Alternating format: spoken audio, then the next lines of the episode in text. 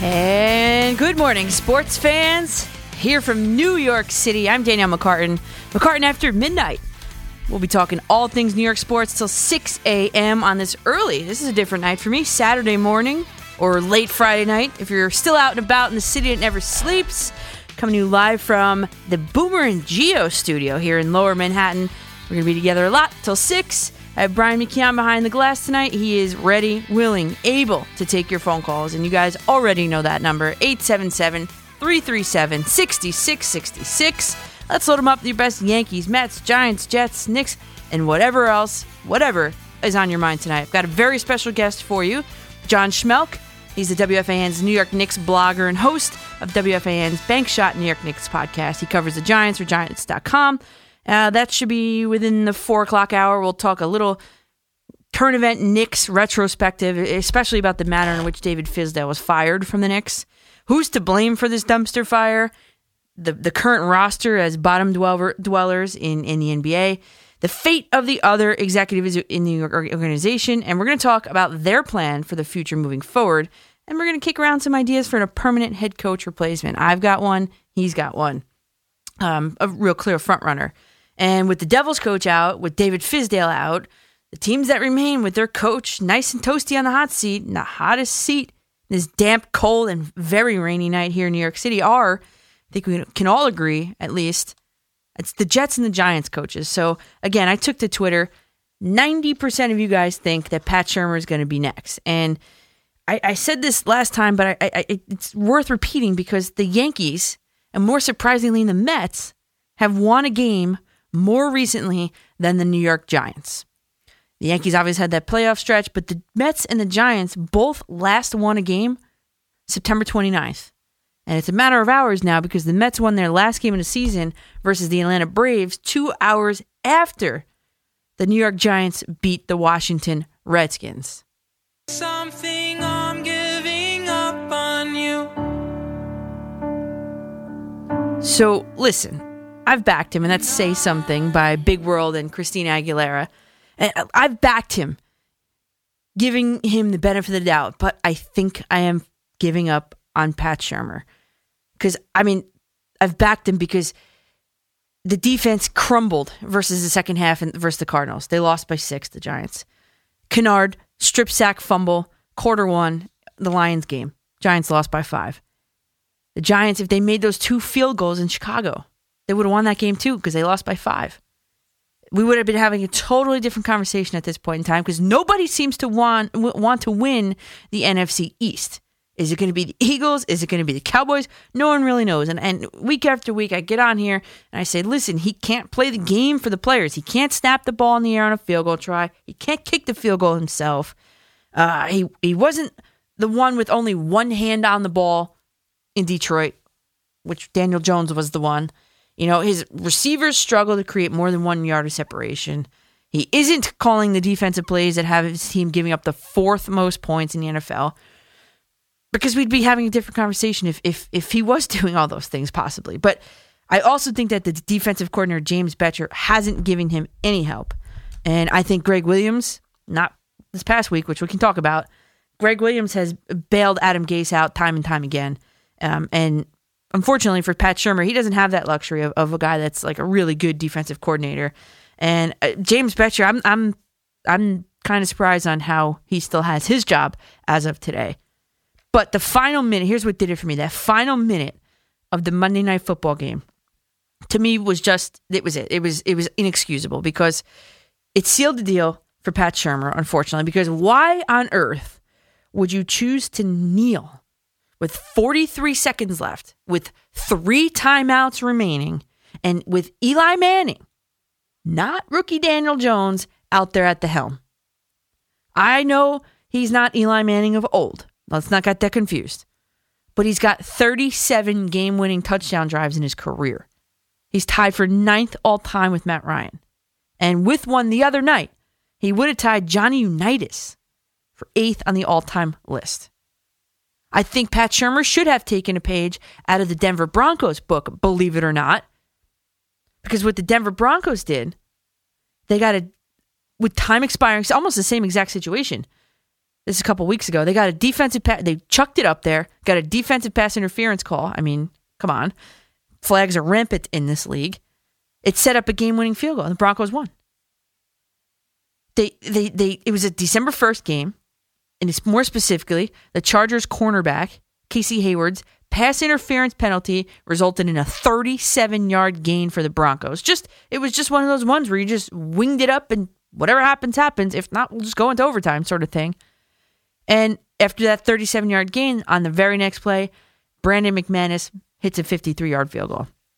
I just think that if you're Pat Shurmur, you're sitting at a terrible record, you just don't roll over and play coy.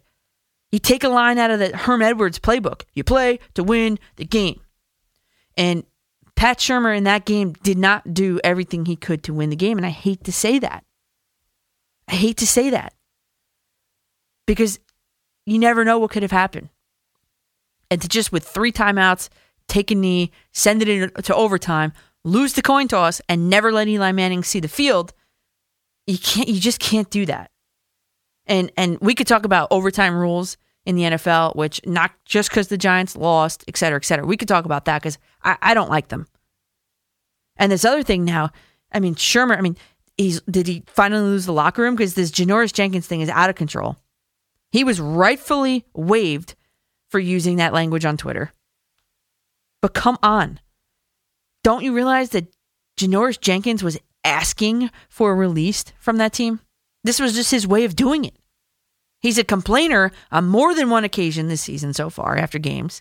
And if, if for example, one of the last games, eh, Janoris Jenkins, if you have a problem with how your defensive coordinator uses you, which he did, then you go talk to your defensive coordinator, not the gaggle or gangle of media in front of your locker after a game. The Giants' only mistake in handling him was that they didn't trade him last year. They should have got something for him. And I'd have to say that I, I, I'm in the remaining 10%, Adam Gase. And this, you may recognize, is the Real Housewives of New Jersey theme, the instrumental version, because there is so much drama coming out of the Jets locker room that I feel like I turn on the Real Housewives of New Jersey every time I tune into that team. Despite the fact, which I'm still not over this yet, Adam Gase spent all week planning for a game against the worst team in football. He didn't eat Thanksgiving dinner with his family to come up with a game plan, which resulted in an, a loss to the 0 and 11 Bengals team. This offensive god, this quarterback guru, didn't even get his offense to sniff the red zone in that game, not even once. The Jets also, fast forward, got embarrassed on national TV Thursday night. Wasn't even a game. And some Jet fans are saying out loud, well, it wasn't so bad. I mean, it could have been worse. Could have been worse. I guess you have high expectations for your team, I guess. Then you got Le'Veon Bell. Petty Adam Gase didn't want him to begin with, and he made sure to show everyone this. That's got to be embarrassing for ownership and the GM, no? Subsequently, he has not geared game plans to, to fit his running style or gotten creative with him in the pass game at all. Then there's this very specific leak about the, his bowling in to the New York Post, and that was in Boonton, New Jersey, which is really far away. This whole idea by this genius Adam Gase to demoralize Le'Veon Bell is a terrible look because to maximize his value in a trade, which I don't agree with to begin with, wouldn't you want to make him the best player he can be? To showcase his talents to these potential suitors? And did you see that clip of Sam Darnold on the sideline arguing with Adam Gase? Luke Falk's reaction in his face tells it all. I feel like I was watching Teresa Giudice argue with Melissa Gorga and watching the reaction of, Dolores Catania in the background. Maybe there goes the narrative that Sam Darnold love, loves Adam Gase. Because that argument was a little much to me. You don't do that to a young quarterback on the sideline of a primetime game, especially if he saw ghosts in that same spot last time.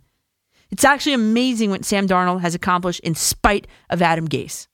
Provided that, you know, the opposing defenses can sit back in coverage literally 75% of the time. So you can click vote on Pat Shurmur all you want, but he hasn't made history for pitiful losses like Adam Gase has. And while your football and basketball teams may be inflicting nightmares in your sleep tonight, remember there are 59 days until pitchers and catchers report to sunny, warm Florida.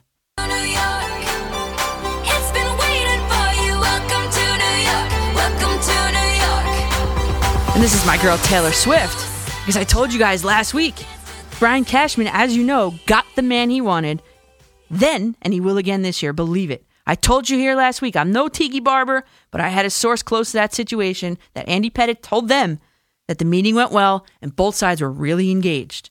That his sister, who followed him to UCLA and to Pittsburgh for an internship, works at a law firm with five offices in our nearby metro area. He'd be paying less taxes to be a New York resident over a California resident because he was, uh, you know, rumored to go to the Angels. He was awestruck when his family stayed at the New York Yankee team hotel during the 2001 World Series. He saw Derek Jeter, Bernie Williams, Paul O'Neill in the lobby, et cetera, et cetera. And in the end, the price, and more importantly, the years, were right. Nine years at $324 million. Maybe it was that 30 pound thing that just wowed Cole. The Yankees provided Gerrit Cole one of their favorite toys. This is Joel Sherman, a 30 pound ish contraption shaped like a home plate with a giant interlocking NY that, when open, reveals a copy of Yankee Stadium with an iPad in it, whole thing. The Yankees landed the biggest fish on the free agent market and the best pitcher in all of Major League Baseball in Gerrit Cole. Meanwhile, now this is Thrift Shop by Macklemore and Ryan Lewis because while the New York Yankees and Brian Cashman are big game hunting at the top of the free agent market, the New York Mets and Brodie Van Wagenen are seemingly doing their shopping in a thrift shop. They added a platoon center fielder in Jake Marisnick last week and two major project starting pitchers, Rick Porcello, Michael Wacha.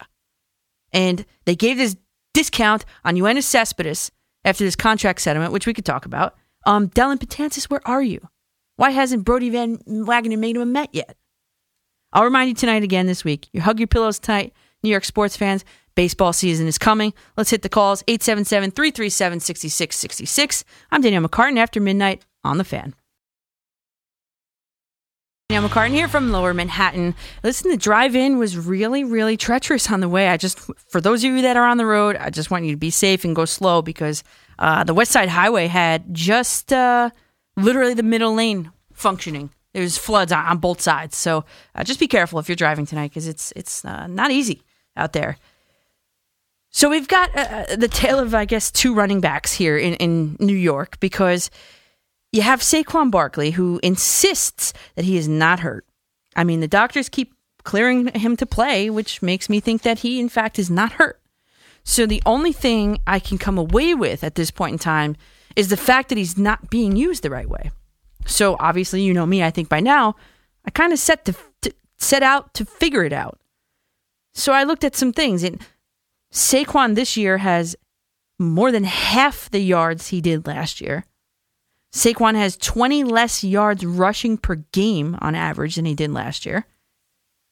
And what I thought was head scratching because uh, I think everybody in their fantasy football drafts had Saquon Barkley going number one overall, I'm not mistaken, right? So he's only seen the end zone twice this year as, as a rusher. That's like kind of crazy to me. And as a pass catcher, I mean, his numbers are pretty much even like more dramatically worse. So, kind of what changed year to year? I kind of thought of two things. I mean, one, the quarterback obviously changed from year to year. And I mean, Saquon even said it himself. He said, basically, I'm paraphrasing that him that that Eli Manning, when he gets up to the line of scrimmage, can make the right reads, can adjust the linemen and the coverages and put guys in motion to to help you know, block for him. Because as he said, like Eli Manning has seen it. He's been there, done that, and seen it. And what he said, he didn't want it to be a knock on Daniel Jones, that he can't do it at that level yet. But Daniel Jones, guys, is a rookie. So obviously he's really not going to be able to do that. But so um, what I'm trying to say is that he's been working with Daniel Jones for most of the season so far. And maybe that's one of the reasons why his numbers are a little bit down. But then I started doing a little deeper dig, as you guys know, and I started looking up uh, the next gen stats. NFL Next Gen Stats um, is the website put out by the NFL, I believe. It seems to me that he's been used much differently last year, this year, as compared to last year. And I think we can all agree, although it's not great, that the Giants this year have a better offensive line this year than last year. Not great. I'm not saying they're great, but they're better. So I looked at the spaghetti charts of how he's he was running through the offensive line last year to this year. And obviously he's a second year player. So 2018, my interpretation of these spaghetti charts is that he's now running he was running in 2018 through those holes in the offensive line. There were really no outliers there.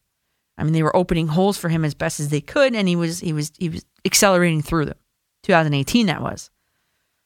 Now 2019, I noticed it stuck out to me right away that the spaghetti charts are going wide left, wide right. So it there's a lot of turn the corner type plays, turn it up field type plays. And I think that that's not the kind of runner that he is.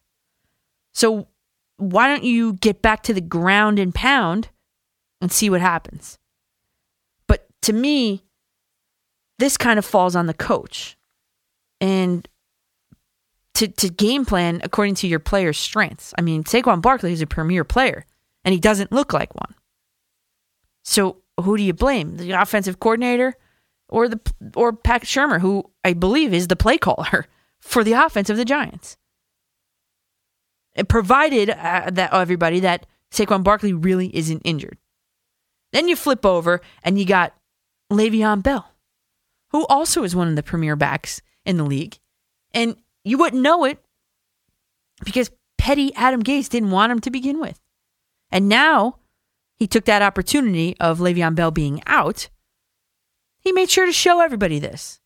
I mean, that's got to be embarrassing for an ownership and a GM that just went out and spent a, a Brinks truck worth of money to get this guy to come and play in New York. Or the fans that went out and bought number 26 jerseys because Le'Veon Bell is that great of a player. And Adam Gase has not geared his game plans to fit Le'Veon Bell's running style. He's not gotten creative with him in the past game, okay? Because that's the argument you see. Oh, well, you know, the, the Jets' offensive line, it's not really shaped for a Le'Veon Bell type runner. You know, he's a patient guy. They have to open up the holes for him. Yeah, sure. But why don't you, you give him a little uh, screen pass or something out over the middle? Where, by the way, I also looked into this. Most of the NFL completions are over the middle. So you got your young quarterback, give him the check down. Option four, Le'Veon Bell right there. Hands shown right in the middle of the field. Why not? Then there was that very oddly specific leak to the New York Post about the bowling alley in Boonton, New Jersey. Okay. I think that was really weird. I, I mean, Le'Veon Bell in a way, you can't blame him. He's not being, even if he goes out bowling, even if he goes out partying the night before, he could probably get the job done because Adam Gase only gave him 10 carries against the worst run defense in the NFL in that Bengals game. He gave uh, Powell four, Montgomery one. 23.8% of those plays was a running play, which I was like, well, that's not a lot. And in fact, even in Adam Gase's pass happy offense, it is way less than average for this team in that Bengals game. So it was clear to me at that point in time that the coach, Adam Gase, the genius, Adam Gase, was trying to prove a point to the owner. It was clear. And you couple that with the countless reports that the team was trying to move him at the deadline, planning to move him in the offseason. But why? Then the next week, he's out with an illness. The Jets run the ball 28 times that game. Powell gets 19 carries, Montgomery gets nine. That was 34.5% of the plays. Up from the week before, 10%, 11% more than the week before. And then then you watch the game, the, the Thursday night game versus the Ravens. 21 bell rushes. Are we back to normal? What's going on here? Because as I said in the open, this is a, this genius Adam Gase it's going to backfire on him because he's demoralizing Le'Veon Bell. It's a terrible look. Because in order to maximize his value in an offseason trade, because that's apparently what he wants, which I don't agree with, because I'd pick Bell over Gase any day. Wouldn't you want him to look like the best player he could possibly be? To showcase his talents to potential suitors? And I looked at the, the Jets' propensity to run the ball over the one, two, three, four, five, like last six years. Jets run the ball way less this year than any other time in their most recent history. among uh, you know for different coaches. So like I said, it's it's amazing what Sam Darnold has been able to accomplish in spite in spite of Adam Gase because you could as a defense you could sit back in coverage 75% of the time. Because you know he's not going to run the ball. Adam Gase's spitefulness, my god.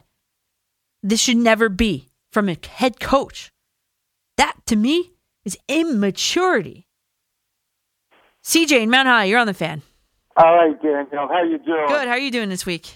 All right. You know, with Barkley, you basically covered the point that I was going to make about Barkley. If you go back to Penn State, the one criticism you have of Barkley is he never seemed to get the tough yards inside the middle, inside the tackles. Everything was always like a big play to the outside. The NFL is a different game. Even last year, I don't think he had great ability to get three, four yards that you might need to get a first down. That's my critique on Barkley. That's his big weakness. Mm-hmm. Well, I mean, when you get to the NFL, the players are bigger, stronger, faster. Yeah. I mean, you got you got to find a different way. Yeah, if you look what Dallas does with Ezekiel Elliott, that's he's a master of that. Going in the inside, getting five, six yards instead of two yards. Yeah. That keeps the chains moving. And that's one thing that Barkley, you know, hasn't really done that well. But getting to the Jets, you're absolutely right about Le'Veon Bell. He's not being used. And for God's sakes, you know you're probably going to be trading him, showcase him to right. show they still want to cream them back right. in football. This is just sheer stupidity. I don't know what Gase is thinking or what he's drinking, but that's just basic incompetence. Yeah. Uh, TJ, right? I mean, right? Exactly. It's exactly right. And thanks for the call. He's always the first one every week. I mean, exactly right. So you got Saquon Barkley, who was running be- between the linemen last year and not so much this year. That's a big difference for a player like that. He does maybe he doesn't have the, the speed, maybe let's just say, to get around the edge. It's clear. So he's a strong back. His quads are built like tree trunks. And I'm saying that in the most complimentary way possible because if you've ever seen them in person, I mean, he's got muscles on top of muscles. He could he could drag defenders like George Kittle dragged defenders, the Hulk himself. I think you just got to get back to that sort of a game plan. Utilize the play action. Eli Manning is is most effective in play action, but you have to establish the run in order to make a, a, a successful play action. And then you got Adam Gase, the genius. Adam Gase, the genius that everybody was sold on. Peyton Manning said he was a genius, so the Jets hired him. He's demoralizing Le'Veon Bell. He's not giving him good looks. He's not. I mean, the question of, of, of Le'Veon Bell to begin with was was he ready to play in the NFL? You know, after that year off with the whole contract thing, and the Jets backed up the truck for him, and now you, as a GM, I I would be furious with my coach if I gave millions of dollars to this player and my coach isn't even using him just to prove a point. I think we can all agree that he was just trying to prove a point. Based on, I mean, the numbers themselves, I just presented them to you.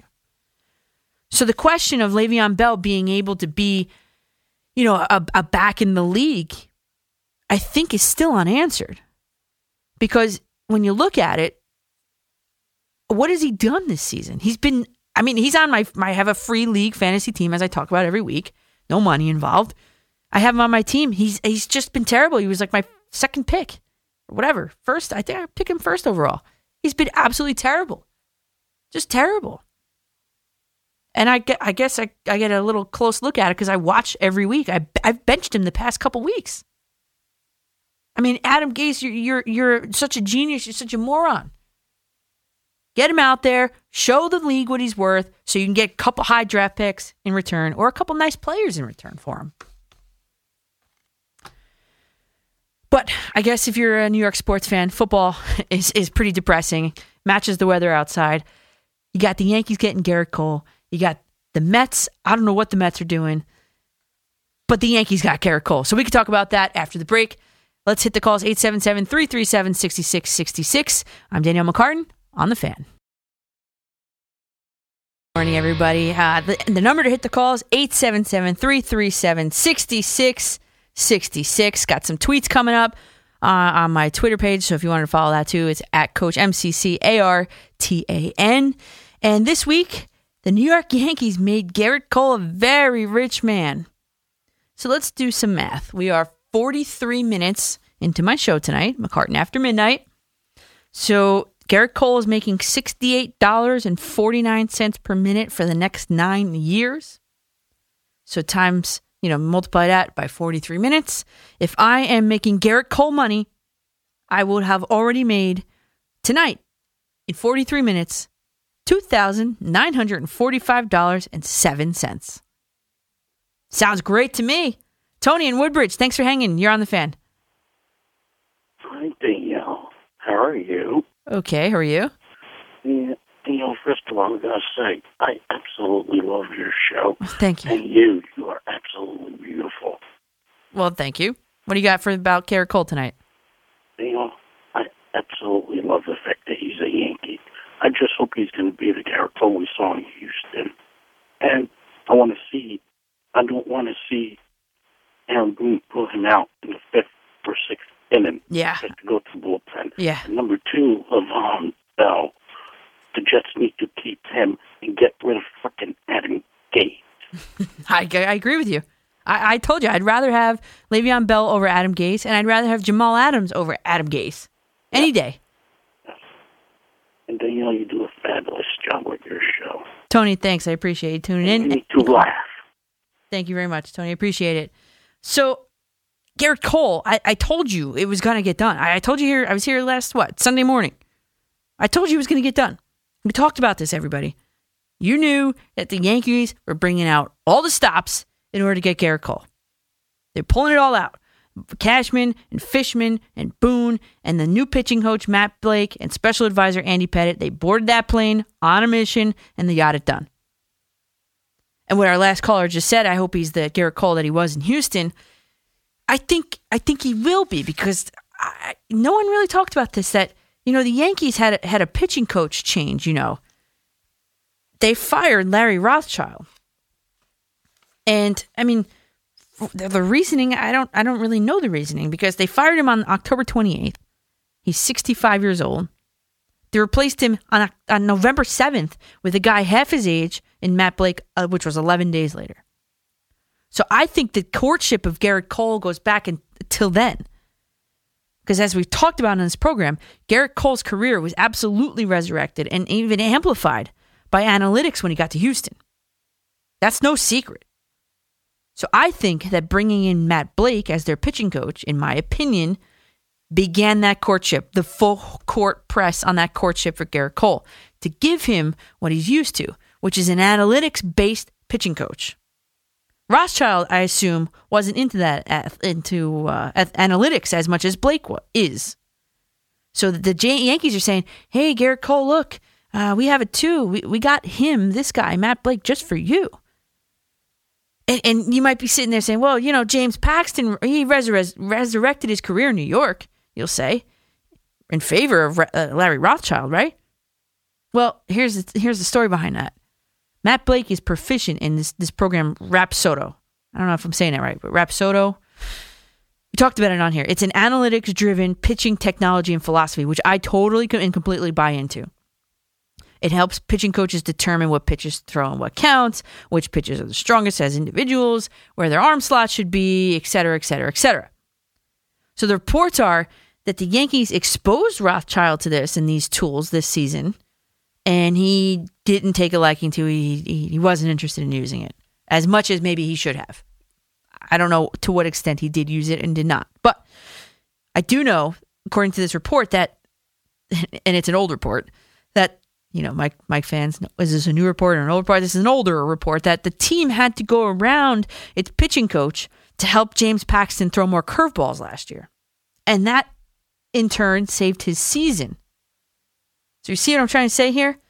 They dumped Larry Rothschild because he, he didn't embrace this this analytics pitching. Then they hired a guy that, that does, in fact, embrace it. And then they say, Hey, Gerrit Cole, look who we have. And I think when Brian Cashman said we were we are fully prepared to do what's necessary, I think that's one of those things. Let's head out to Westchester, New York. Justin, you're on the fan. Danielle, I told you we were going to call you from work. I'm behind the stick right now. Okay, what do you got? Uh, well, you're selling me on Gerrit Cole. Uh, I told you last week when I called, I I wasn't. Uh, I wanted Bumgarner, yeah. and uh, you know I wasn't really a believer. And then, you know, when they gave him all this money, I'm thinking to myself, how insane that is. I mean, good for him. We need a guy. We need a frontline starter. We need an ace. Hopefully, he's that guy. I just feel like we spent all this money on a guy that did this. It's off one year. I feel like it's you know if he had a couple of more years like that, or or at least a Cy Young or something, I'd Well- feel a little better about it. But you know, if I had two guys in front of you, Degrom or Cole, and I told you you got to pay one guy, who was it going to be? You know, Yeah, I mean, I, th- they're I don't want to compare him to Degrom. I'm You're just right. saying, you know, it's it's a lot of money to give to give up to to a guy that now he's got to be not only is he number one, he's got to win. You know, he's got to win in the regular season. He's got to go. You know, he's got to average over six innings. You know, we can't afford to pay him and then not have a bullpen behind him. Correct. If we're going to do this analytics stuff, you know, is he going to go six innings and then come out in the game when he's only had 85 pitches? Well, that yeah, Justin, You know? that's that's the analytics And then that, that I'm not nine years of. of that. You know, it's crazy. I'm I'm getting behind the analytics of arm slots and all that stuff. I am not getting behind the analytics of you know take him out after six innings. I, Right. That when he did that with Tanaka, when Adam uh, Adam Gase, listen to me, Aaron Boone, Aaron Boone did that to, to Tanaka in the, the playoff game. I was like, what are they doing? No, that Yeah, I don't like. Frustrating to watch that when they're going, they're cruising along. You Yeah. just want to see him finish it out. Yep. Or at least get to the ninth, hand the ball to Chapman, and, and see what happens. But Yeah. uh, you know, you got to think, uh, Justin. I just want to ask you one more thing. You know, if you're buying Gerrit Cole, right? So you're paying all this money for him. Don't you want to see him win all that stuff in a Yankees uniform Of and, course and I not do. wait? You know, Of course, but if, you know, it's it's. I'm not going to root against him. I mean, I'm rooting for him. We're all going to root for him. right? It's it's just hard to fathom that contract for nine years, and you know, is it going to? You know, I, I mean, Schilling Johnson, right? I still want Bumgarner. If we're going to spend this much money, let's keep spending. oh no, we're going to be paying a million dollars to park our cars there, I mean, Justin. we spent, no, listen, we spent half a billion dollars in 2009 for Teixeira, CC, and Burnett, and we won a World Series. So was it worth it? It was worth it. Oh, I and know. haven't won since then. Justin. thanks for the call, week to week. I Thanks, appreciate it. Um, and, but then you got a half a billion dollars between Gerrit Cole and Giancarlo Stanton. Herein lies the problem. And the Yankees this year are getting a guy in Gerrit Cole who, in 2019, he was first in the AL in strikeouts, first in the AL in lowest ERA, second in the AL in batting average against, and third in the AL in innings pitched. So yeah, let him pitch the ball. Let him go. And as far as the Cy Young thing, 2019, he was a Cy Young finalist, Gerrit Cole was. He ended up in second place behind his teammate, Justin Verlander. And he missed winning it by 12 points. I, and I was just curious. I, I looked back to the last, I was like, who was the last Yankee to win the AL Cy Young Award? Roger Clemens in 2001. Then I was like, oh, so there's probably in the Yankee dynasty years, there's probably one in there too. Nope. Before and then before Roger Clemens in 2001, you had Ron Guidry and Sparky Lyle in back-to-back years in 1978 and 77, respectively. I'm like, whoa, that's like a lot. So I just kept scrolling down the list. There were only two other Yankee pitchers to win that. So only f- one, two, three, five Yankee pitchers have ever won the AL Cy Young Award in the history of the New York Yankees. And I, I thought, I mean, I was that that was kind of crazy. So if Gerrit Cole missed it by 12 measly points last year, maybe he'll be the first Yankee pitcher to win an AL Cy Young since 2001. I mean, you got to get excited, right? Tyler in Connecticut, you're on the fan. Hey there, how you doing tonight? Okay, how are you? Uh, doing pretty well. I just I I liked your points about Cole earlier, uh, especially when you brought up the analytics. But I was wondering, you know, do you think that this 324 million might also be bought into maybe taking some of the Astros techniques and what they found analytically away from them? That's a good point. Um, I didn't think of it that way. So it's kind of like using Gerrit Cole as a vehicle to say, all right, well, what did they do with you? You know, and, Yeah, exactly. Like a yeah. think tank sort of thing, and maybe Yeah. he brings it back to the rest of the Yankee staff. Yeah, I, that's a, that's a great point, Tyler. I didn't think of it like that. You know, I just curious, wanted to hear your thoughts. That's all I got for tonight. I enjoy listening to you, but thank you very much for taking the time. No, thank you for calling in, Tyler. That's that. You know, I didn't think of it like that. So uh, you see it, uh, you suspect it in the NFL, right? When when a player gets dropped from a team, you know, you'll see it that the team that they're playing that next week, you know, wants to wants to sign him just to get the secrets of the, the team that he just left. And so maybe that's that's this case where I didn't think of it like that. Where Gerrit Cole is getting paid nine years, three hundred twenty four million dollars and he's going to bring some of the secrets of the Houston Astros to the New York Yankees. I, you know, I, I, I told you guys a couple weeks ago when when Gerrit Cole sort of kind of started to get into the analytics thing. He said he walked into a room and he, then they had charts and everything up ready to go for him, and he was like, "Whoa!" And he hadn't bought into it at that point either. And then now, knowing what he knows and the pitcher that he's become because of it, you know, I didn't I didn't think of it like that. And now with the Yankees' new pitching coach, maybe Gerrit Cole and him could work not so much where the pitching coach is going to tell Gerrit Cole what to do, but maybe it's more of a symbiotic relationship where Gerrit Cole was like, can tell him, hey, this is what we did. This is how we went about doing it. I'm not trying to tell you how to do your job, but this is what I've experienced. So maybe you could take that, you know, with to me and, and to the other pitchers on the staff. I mean, I I think that was I now rationalizing it, I think that was absolutely part of it because the Yankees not only got better with Gerrit Cole, but who have they faced in the ALCS champion ALCS American League Championship Series two out of the last three years? The Astros. And now the Astros have lost out on their number two pitcher, who was a f- second finalist, second uh, just the runner up for the AL Cy Young Award winning uh, this past year. So not only did the Yankees get infinitely better with the signing of Gerrit Cole. The Astros, who have been their toughest competition, we'll say, got worse. And I know that Gerrit Cole wasn't, I think, I don't know, but you could surmise that he wasn't going to go back to the Astros after that game and he's wearing the, the Scott Boras hat in his post game interview and telling the people that he doesn't work for the, the team anymore, the Astros anymore. So you knew he probably wasn't going to go back to the Astros right after that. That was that was a statement. But for him to go to the Yankees, I think buries the Astros even more. And we'll see what that cheating scandal is going to bring as well. Because I think there's going to be major ramifications for that. And as there should be.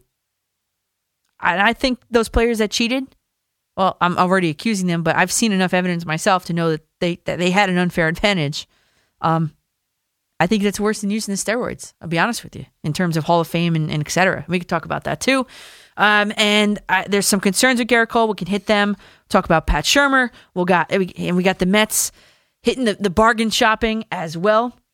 Um, the Yankees going big game fishing, and, and the Mets are hitting the thrift shop as as we heard in the open tonight on my show. So um, 877-337-6666 is a great time to get aboard. I'm Daniel McCartan on the fan. Good morning, everybody. Again, it is 3.05 here in New York City. I think it's still raining outside. I am in the Boomer and Gio studio, and there are no windows in here, so I don't know what the weather is, but I'm going to venture to assume that it is. And you got the Yankees have just signed Gerrit Cole this week to a nine year deal worth 324 big ones. We've just talked about all the reasons why this is a great signing for the New York Yankees. Meanwhile, the New York Mets are filling out their roster with uh, Marisnick, who's a platoon outfielder, and you got two pitchers on on on prove it deals for the New York Mets, and Rick Porcello, or in Italian Porcello, and you got Michael Wacha on a, another prove it deal for the Mets. And I'm thinking maybe that one year deal on for each of these guys might be a precursor to something bigger, because maybe that maybe Cohen is going to open his pocketbook a little bit earlier for the Mets than that five year timeline. Maybe it's going to be after the end of the 2020 season, which is what I said last week. So these contracts kind of sort of prove that.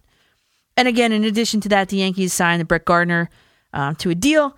It doesn't kill me. We can talk about that. Um, but I know some of you guys are concerned, and some of you guys on hold are concerned about the number of years that that Gerrit Cole is getting from the Yankees. And the Yankees have acquired him. He's got seven years of experience. And at that end of the, ninth year, he's going to be a 16 year veteran pitcher by that point. So I was like, Well, how does that compare? Like, what do lengthy career pitchers? How, what are the, you know? Who are they first of all, and what have they done? And I think we could all agree that Gerrit Cole is in the upper echelon of pitchers. And of the most notable, longest tenured pitchers, you got Tommy John, who had 26 seasons. And his overall ERA, I mean, I'm looking at the numbers. Tommy John had a successful career for 26 seasons. Nolan Ryan had a very successful career as well, 27 seasons. And we can get into numbers if you want. And Tommy, I mean, Nolan Ryan's ERA was 319 for his career.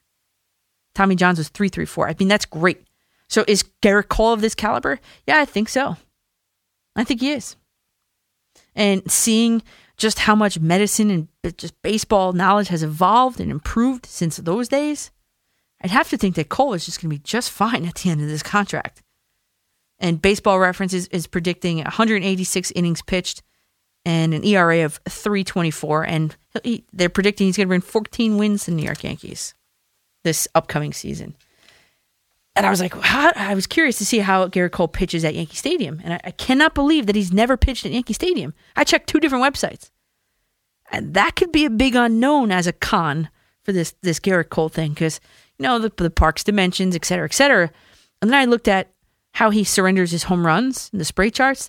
They are, you know, left, center, and right, you know, pretty evenly dispersed. But then I saw and I noticed that pretty much all but four of the triples that he surrendered, I think it was last year, just in isolation was last year, all, all but four were to right field. We're talking triples. I don't know how that bodes well with that short porch, but I mean, maybe it's just a chink in the armor of the knight that comes in and saves the Yankees, who have not won a World Series t- since 2009. I'm not too concerned about it. Uh, let's go to Chris in the Bronx. Are you concerned about it? Hi, how are you? Um, listen, before I get to my question, I want to just say I don't think the nine years is that big of a deal. Yeah. Uh, I mean, I, I think that you know I'll worry about that in seven years. You know, it, as long as we win a championship, who, cares? You know. But um, my question is, and I'm going to hang up and then I'm just going to listen to you. Sure. Uh, if do you think that if the Yankees would have won in either 2017, 18, or 19, Gerrit Cole would still be a Yankee today? Gerrit Cole would still be a Yankee if they oh if they won in those years. Um, I think um, I think I still think yeah, I do because then you know then the narrative would have changed from well okay we got the starting pitching now we need you know now we need a, a hitter you know and and that's out there too now you know there's still people that think that the Yankees did not make the World Series this year because of their hitting. I am solely. I mean, yes. I mean, you can't have Gary Sanchez striking out with the bases loaded like he did. I understand that, but you also can't overexpose your bullpen. So I put myself in the category of Yankees needed a starting pitcher and starting pitching, and with Gerrit Cole, they've got that. Now they can shore up some hitting, which they've done with Brett Gardner. Um, so to answer your question, are, are the Yankees putting Gerrit Cole in pinstripes if they won in those years? I still think so because if the Yankees you know what's how, how do I say it? If if they want if they want it, they're going to go out and get it. And you saw it with him. And as Strasburg came off the board, I mean that at that point you knew they were going all in, one thousand percent in. And I and, and since he's the best pitcher, uh, one of the best pitchers in the entire MLB, who just decided to become available in free agency, I think the Yankees were in on him no matter what. Chris in Massachusetts, is this who I think it is? I told you I'm a man of my word. I told you I'd call in So- to get for you to get a guy from Massachusetts that played for the Toronto Blue Jays to call into a New York radio show at three in the morning. You must be a good person. Chris, Col- Oh, this yeah. is this is Chris Colabello who did play on the, the Blue Jays. And Chris, I, you said you were going to call about the Patriots. Is, is that what we're going to talk about tonight? Uh, I'll talk about whatever you want to talk about. I was half asleep on my couch, but I made you a promise, so I told you I'd call in, so I did. Well, thanks, Chris. I appreciate it. So, um, what do you think about the Gerrit Cole signing, having played in the in the AL East? Well, he's a really good pitcher. I mean, uh, I faced him a few times. Uh, the Yankees certainly uh, opened up their wallet, and uh, good for him. Good human, and obviously a really good pitcher. So I think uh, I think it's a good sign. He's one of the best pitchers in, in baseball right now. So um, can't hurt. I don't think. You know. Yeah, I, Chris, you said you faced him, and I didn't know that. So, what what makes him so you know as effective as a pitcher?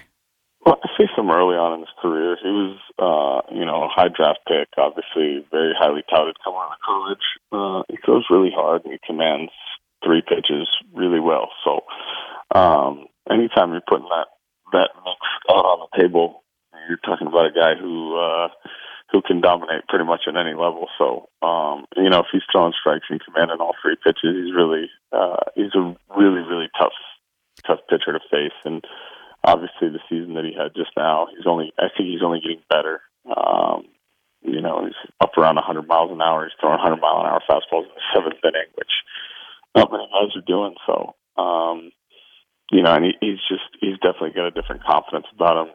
Uh, having gone to, I heard you mention, you know, being in Houston and the analytics and stuff like that. Um, he's really coming into his own right now because I think he's he's getting to a point in his career where he's maturing and really starting to understand how to use his stuff the best he can. What? How much stock do you put in having played the game of baseball at such a high level and still playing it in this analytics and pitching in terms of like not so well maybe uh, in terms of yanking a pitcher after a certain amount of innings and also changing arm slots and, and stuff like that? Well, I think information can only be good. Um, I know a lot of guys that I played with or that are playing now that some of them just they, they information overload can be bad, but for the most part, you know, information is always a good thing. Um, you can only use it to get better if you don't let it stand in your way or cloud your vision. I guess is the way to say it. Um, but it's it, again, there, there's still a very human component to baseball, so we have to understand how to take the information, evaluate it, process it, and let it help us get better. Let it let it help us train. Let it help us understand situations and moments in games that can come up on any given day. But then when push comes to shove, every moment is its own, really, and it's subjective. So, um, you know, the baseball is a huge game of adjustments, day in and day out. You know, at bat to at bat, pitch to pitch, inning inning, whatever you want to call it. So, um, it's a, just a big cat and mouse game, and I think you know the information is awesome, but at the same time, uh, the battle is usually won by the guy that adjusts better to the circumstances that he's given. So, um, you know, in the case of a guy like Cole, um, he's obviously got the upper hand on the mound because of his stuff. So uh, that's a tough challenge for any hitter. So, Chris, we're talking about Chris Colabello, who promised me at our Italian American Baseball Foundation dinner he was going to call in, and it was supposed to be last week, but he didn't. But we're, he's, we're we got him now, Chris. I, I got to ask you too because I was shocked that Gerrit Cole has never pitched in Yankee Stadium with the, the magnitude of the contract, with the dimensions of the stadium, the, the rampant fans in New York that, that we have here, ha- having played in the stadium yourself, what, how can he one manage expectations and two, is there a- added pressure with him in, in this? Um, yeah, I mean, I think you have to be you have to be the right kind of personality to play in markets like Boston, New York, uh, Los Angeles, whatever you want to call it, the big markets in sports, right? And, um, I don't think he's the kind of person that lacks confidence or swagger or whatever you want to call it that uh, really will embrace that type of challenge.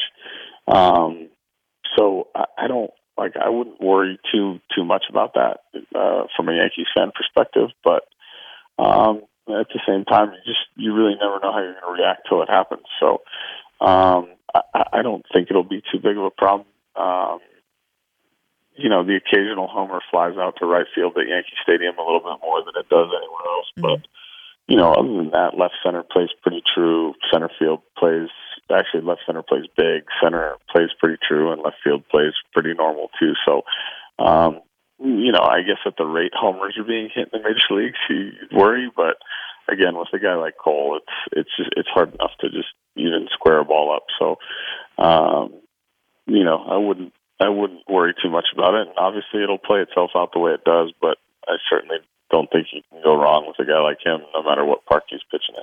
And Chris, my final question to you is going to be this: uh, we talked about, um, I, I, you probably heard while on hold that you know he'll be 16 seasons in at the end of this nine-year contract, and there's Yankee fans, believe it or not, that are like, I can't believe they signed him for nine years.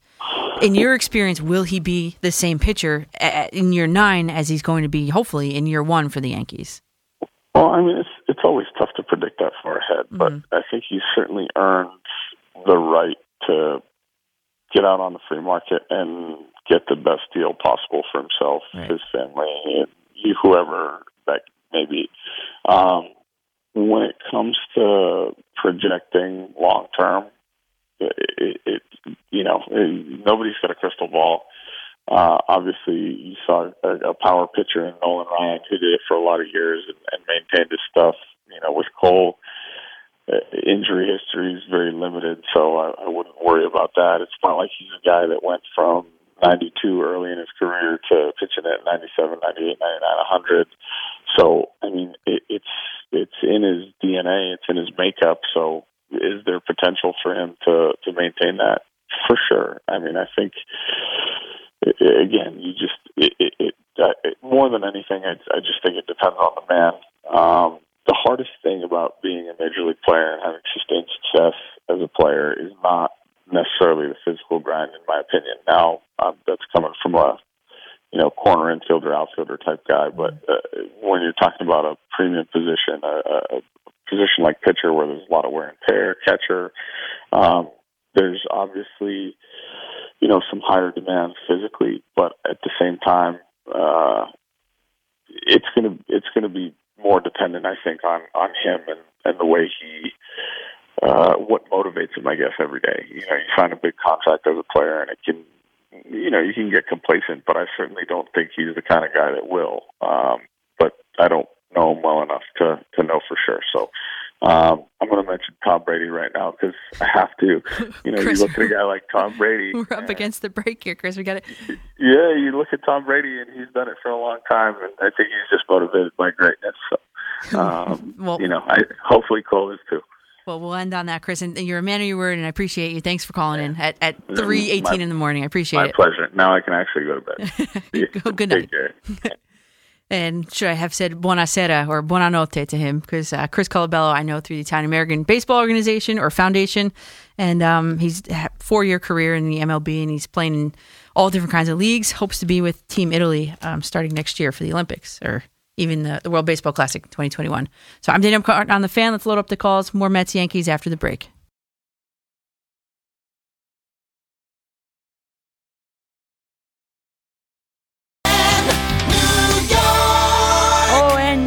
Yes, we are back here from the Boomer and Gio studio. I'm Daniel McCartan on WFAN radio, and we just did a whole bunch of talk about the Yankees and Gerrit Cole, the the the pros, the cons, and the signing. There's not many cons, by the way. Spoiler alert if you're just tuning in. Then you got the other team in New York, the Mets. And while the NL East has been making major moves in in free agency, and we can even date it back to Joe Girardi signing with the Phillies, our fellow Italian American Baseball Foundation dude in Joe Girardi, honoree. We talk about the players. I mean, the Phillies. And, and Joe Girardi talked to me last week or two weeks ago at that dinner about about Didi Gregorius. You could just see, you could just see that he wanted him, and he said, and I asked him when he was being linked, you know, what do you think about being linked to former Yankees Batanzas Gregorius? He said, I know. Obviously, we're trying to improve our team. I have familiarity with them, and I think that's always good. I think they're both outstanding players. This is what he said to me at our Italian American Baseball Foundation dinner. And then he goes out and, and his team signs Didi Gregorius. Then he gets Zack Wheeler. Meanwhile, the Braves have signed Will Smith and Cole Hamels. Nationals had re-upped Stephen Strasburg. He's staying in DC. And then the and the Mets, here they come. They trade for platoon outfielder Jake Marisnick, and then they got Rick Porcello in Italian on a one-year deal. Then you got Michael Wacha on a one-year deal. So then your rotation kind of sort of looks like this. You got two-time Cy Young winner Jacob DeGrom. Then you got Noah Syndergaard, number two, three Stroman, four Matz. Then what do you do? Five Wacha, six Por- Porcello? Because Wacha comes out and says that the Mets told him they, they had a spot for him to start. And he said, I'm here to be in that rotation and be out there every fifth day. That's my plan, and that's my mindset going into this offseason, preparing for that role.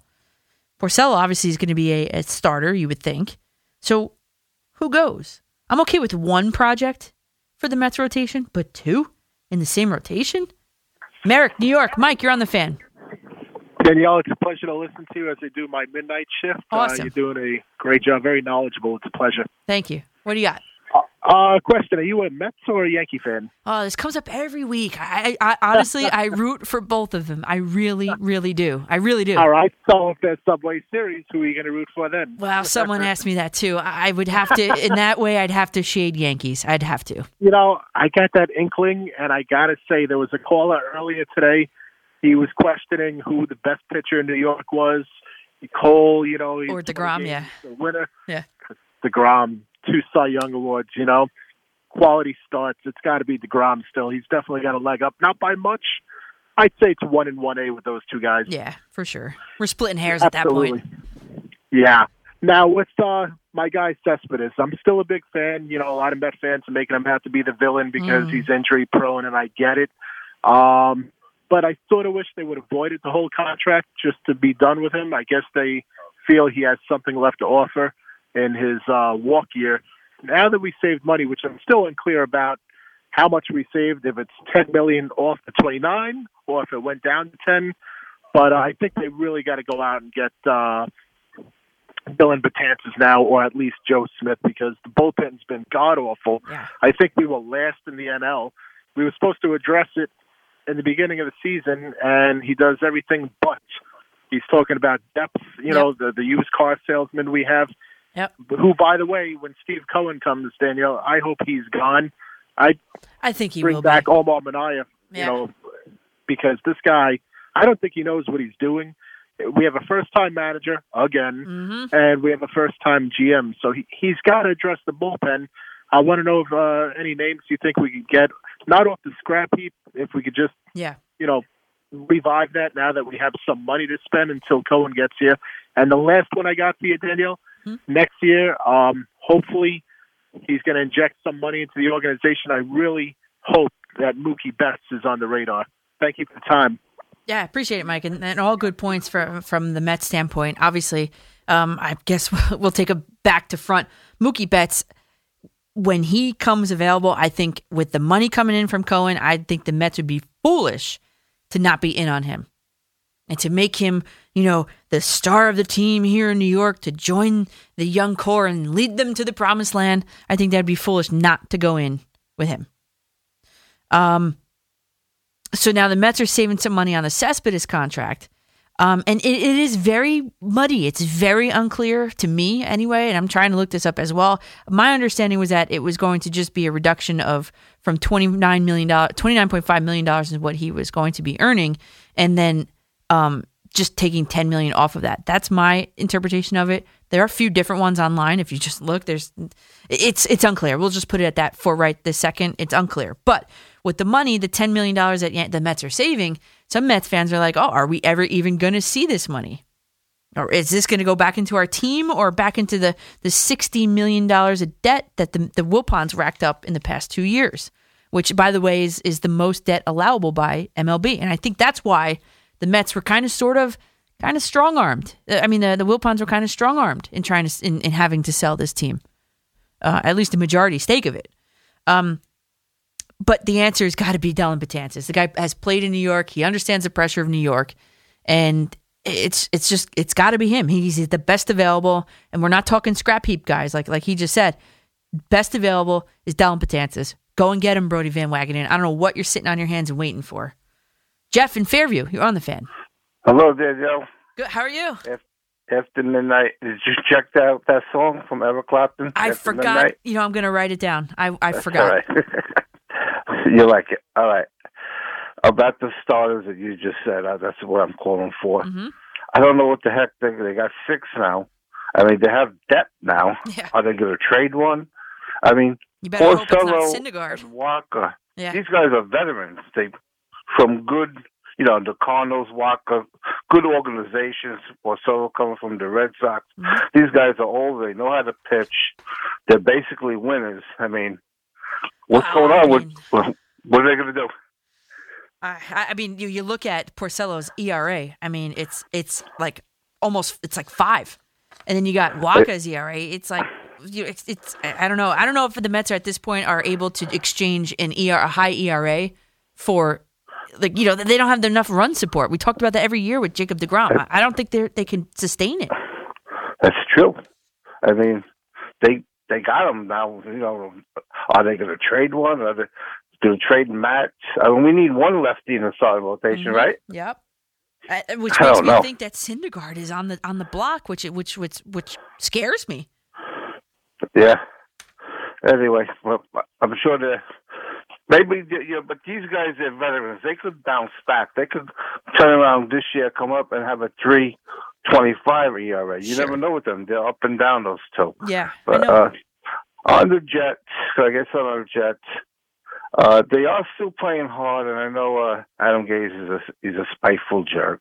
Are they playing hard? For, of course, they are playing hard, but are, are they playing hard for Adam Gase or the GM Joe Douglas?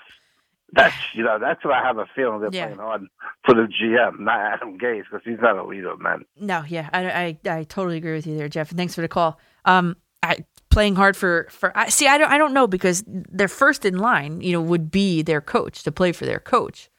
But obviously, you're playing for the GM as well. You know, you're playing for the organization. I think though that that their GM Joe Douglas is the real deal.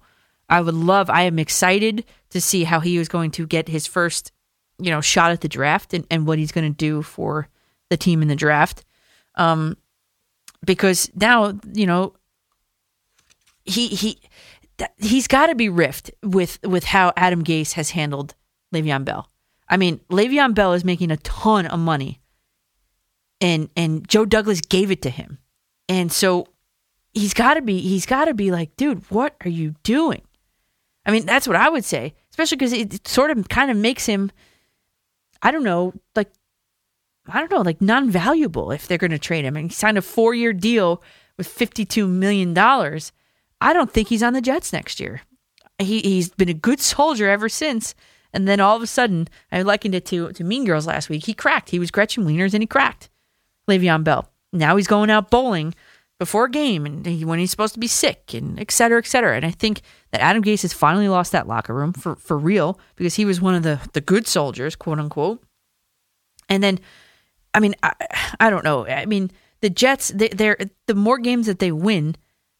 I hate to say it, but the more games that they win, they're they're running themselves out of of a, a good draft pick.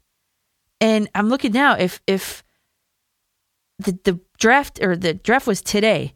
Let's see.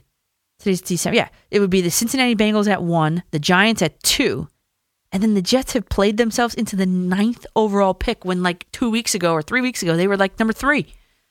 At nine, what do you do at nine?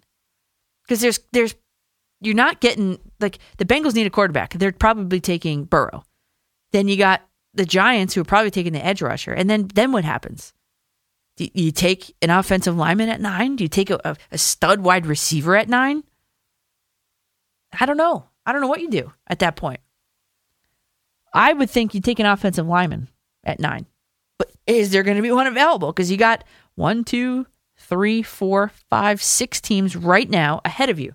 Are they taking offensive linemen? I mean, the Redskins, the Dolphins. I mean, maybe they are. I, I, I don't know. At this point, I don't know. But I'm curious. I, I see that's the thing. I, I trust in Joe Douglas to make the right decision. I think Mets fans do not trust in Brodie Van Wagenen to make the right decisions for their team. And I think that's where the breakdown occurs. So we will talk more, obviously, on the other side of the break. 877 337 6666. I'd like to hit more Mets and Yankees. Let's talk Brett Gardner, maybe. I'm Danielle McCartan on The Fan.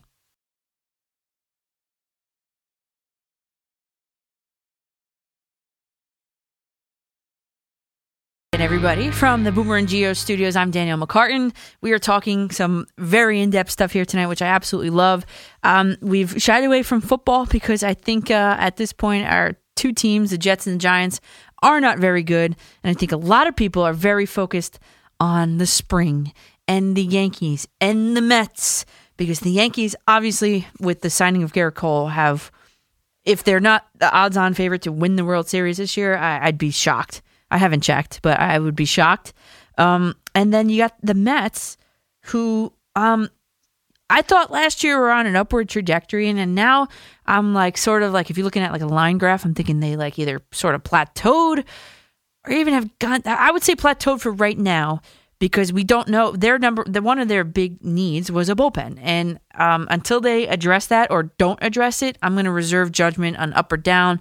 For right now, I'm just going to say plateau, flatline for, right now, and maybe that's a, little hidden meaning in that flatline, meaning like you know, you know the the Mets might not be too alive this year. We'll just put it that way nicely. Um, uh, but we're going to see. I I think Mets fans are very uh, untrustworthy of Brodie Van Wagenen. I thought he did an okay job, knowing that he was uh, operating under a budget last year, very strict budget. Um, but this year, I don't know. I think he, he why I don't know why you're getting two prove it guys in in a rotation when your biggest need is your bullpen. I don't know. So the, the, obviously the, the Mets have their brand new first year manager in Carlos Beltran.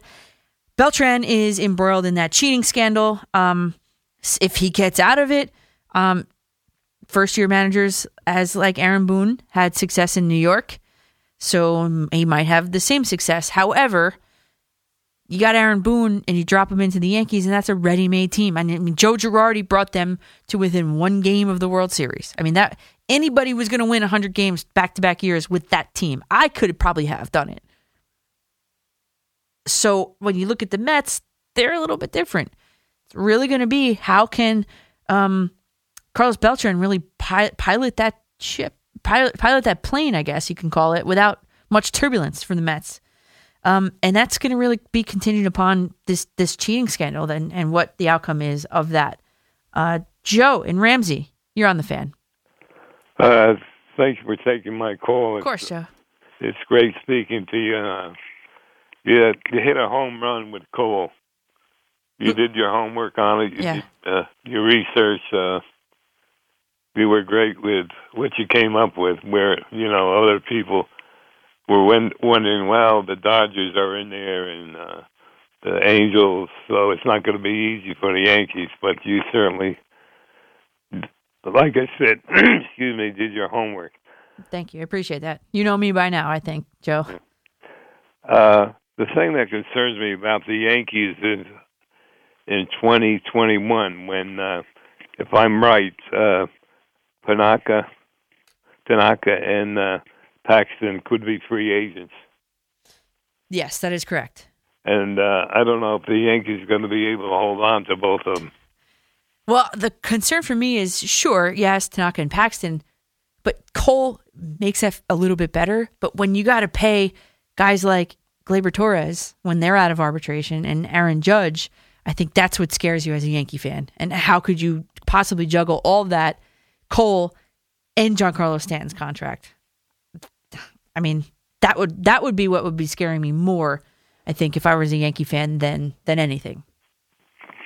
Yeah, the other thing, uh, I hate to see Austin Romaine. Romine, yeah. Yeah, Romine, uh, that the Yankees couldn't give him like four million dollars because I think he's valuable on that team because of the fact that Sanchez gets hurt so much, and he really uh, contributed a lot to the Yankees last year. Yeah, and, and and Joe, and thanks for the call. Yeah, and and obviously Romine is off the table. He is with the Detroit Tigers now, and I had two options for the Yankees and the Mets. For see, the problem is that, I mean, people. Romine is a defensive catcher. He he wasn't put in the lineup to hit home runs, obviously, and whatever. But excuse me, he was a defensive catcher. Now, two options for defensive catchers on the cheap. If it wasn't going to be Romine for the Yankees, I had Drew Butera. I thought he was a great option, but he signed a minor league deal with the Rockies. And he told me at our dinner, the IA, the Italian American Baseball Foundation dinner, that they were a team that was in contact with him. And here we go, a couple days later, he signs with them. So, of the remaining options, I think that's a good defensive catcher on the cheap. I mean, I'm talking even to the Mets right now. Brodie Van Wagenen, I hope you're listening. I think a good option still is Jonathan Lucroy. I mean, he's he, his last contract was five hundred fifty-five thousand dollars. The last I checked, on the way in, he had not signed with anybody, and I had wished the Mets got him the first time around. You heard me say it on here. I mean, he's he's not he's a two a career two seventy-four hitter, but he has postseason experience. He's played fifty-six games at first base as well, almost eleven hundred behind the plate, and his fielding percentage behind the plate is nine nine three. That's almost perfect, and he averages five pass balls per season. So if the Yankees or the Mets are, are in the market for a good backup defensive catcher that can maybe afford you some versatility at first base as well, which I think maybe both teams are looking for at this point. I think the loss of Romine is is hurt. It hurts for the Yankees, but I think Lucroy is also a great option. Carlo in Kings Park, you're on the fan. Morning, Danielle. How are you? Good. How are you, Carlo? Good, good, Danielle. Definitely talk about some Yanks and a pinch about the Jets if I could. Yeah, sure. And as far as the as far as the Yanks go, um, to say I'm giddy over Gerrit Cole would be an understatement. he he makes that team so much better, so much better. No doubt. This team right now constituted, they definitely can win the World Series. It's not being conceded. They definitely can win the World Series. Um, barring major, major injuries, I can't see anyone beating them. I can't. I just can't. Uh, it's, it comes down to that timely hitting factor too. I think. Didi was that guy. That Didi was that guy that you can count on to spray the ball over the all over the field. Now that is a huge offensive hole for the Yankees to have to try and fill with these guys that are you know launch angle, you know heavy and all and all that. And so I think that they need to.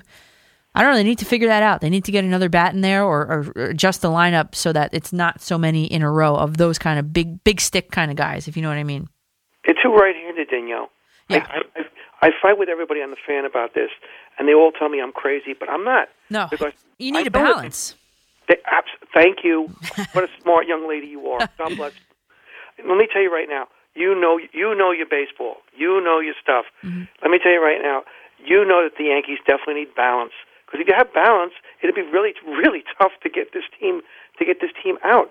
But as you know, in the last in the last couple of postseasons, the team the thing that has hurt the Yankees the most is the timely hitting, and that's a big deal. Yeah, it is. And they're too right-handed. I hate to be so redundant, but they Yeah. are. Well, the, and the thing is, and Carlo, thanks for the call. I appreciate that. Uh, you know, it's not only are they two right-handed, the Yankees. It's it's almost like you're playing in Yankee Stadium, and you need a left-handed batter. You need that because of the short porch in right field, and as a pull hitter, you know what I'm saying. So I think that all. I mean, Brett Gardner has re-signed with the Yankees. Twelve and a half million dollars, and there's that option for the second year worth twenty million. But Brett Gardner is is one of those guys who who can get it done. I mean, he. What, what, all right. So what I love about Brett Gardner is this: he sees a ton of pitches. Okay, and that's first of all. Not only that, he first of all, let's go back. Brett Gardner. Why I bring him up is that he's that lefty bat, and that is important to have re-signed him. He, it doesn't kill me that 12, 12 and a half million dollars uh, like i'm buying him but it doesn't kill me okay because if the, the yankees choose to dump him after this upcoming season it's only going to cost them two and a half million in terms of a buyout so i think that's okay but brett gardner is the lefty bat that the yankees would need and that they desperately need in yankee stadium with that short porch Brett Gardner is a good guy in the lineup too because he sees a ton of pitches. In fact, I I, I looked this up because I was like, I wonder where he ranks in in all of MLB. So Brett Gardner saw four point three three pitches per plate appearance. That was good for fourth highest average in the entire Major League Baseball. So if you need a guy that's going to get in there, foul some balls off, have have a really tough at bat, Brett Gardner's your guy. And that as as if you're a pitcher, you don't like guys like that. You don't like guys that are going to rack up your pitch counts. You don't want it. So for that case, you know, there's there's a lot of pros. I did like pros and cons as I always do. There's a lot of pros for Brett Gardner, and another one being that these Yankees have. You heard him. You heard everybody talking about it. The Yankees have expectations to win the World Series this year, and he is the only guy left, including the manager, from the 2009 team that went to and won the World Series, which was the last one for the New York Yankees. That is invaluable experience there. Because you talk about how, you know, the Patriots always go to the Super Bowl every single year, it seems. He, Bill Belichick, I've talked to the McCourties about this, particularly Devin, because he's been around it more than Jason has, but he, he, he was like, nah, Coach Bill, he's got it. I don't know if he called him Coach Bill, but Bill Belichick, he's got it down to a science. I mean, the, the extended halftime show, et cetera, et cetera.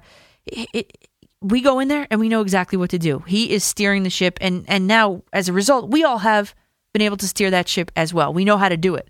So I think having Brett Gardner on that roster this year, if in fact they do make it to the World Series, is going to pay dividends more than the $12 million, $12.5 million they're, they're paying him for, for the year of his service. Just in terms of ha- what to expect when you play in a World Series. You know, how, how, I just, I don't know what goes into playing in a World Series, but Brett Gardner does, and he will be able to impart that on the young guys of this roster. I mean, the cons that I had for him, he he's going to be 37 this August, and that that's old for a baseball player, especially an outfielder, because they got to do a lot of running out there in the outfield, and he's not going to be a DH, obviously, because the Yankees have plenty of guys that could step in and fill that role. And Baseball Reference is projecting him to have what a 244 batting average, which is under career average. They're projecting, let's say, well, 2019. Oh, 2019 too. Brett Gardner had had two, 28 home runs, which was the most he's ever had. He's they're projecting he's not going to have that much of a, uh, of a jump this year. Only 19 home runs this year. But with an on base percentage, he's a career 342 on base percentage. It's all that's also going to go down. So there, uh, Baseball Reference is, pre, uh, is is predicting a downturn for Brett Gardner's productivity this year.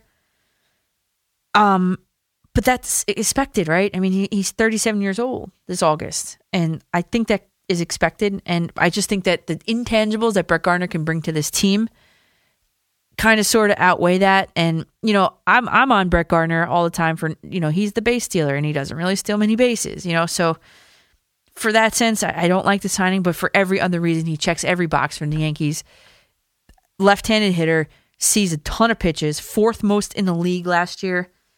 And if they're going to planning be, be planning to book their tickets to, to the World Series, the Yankees, they're going to need him to lead them um, to to to the promised land, I guess, and one more trip, I guess, for him down the Canyon of Heroes.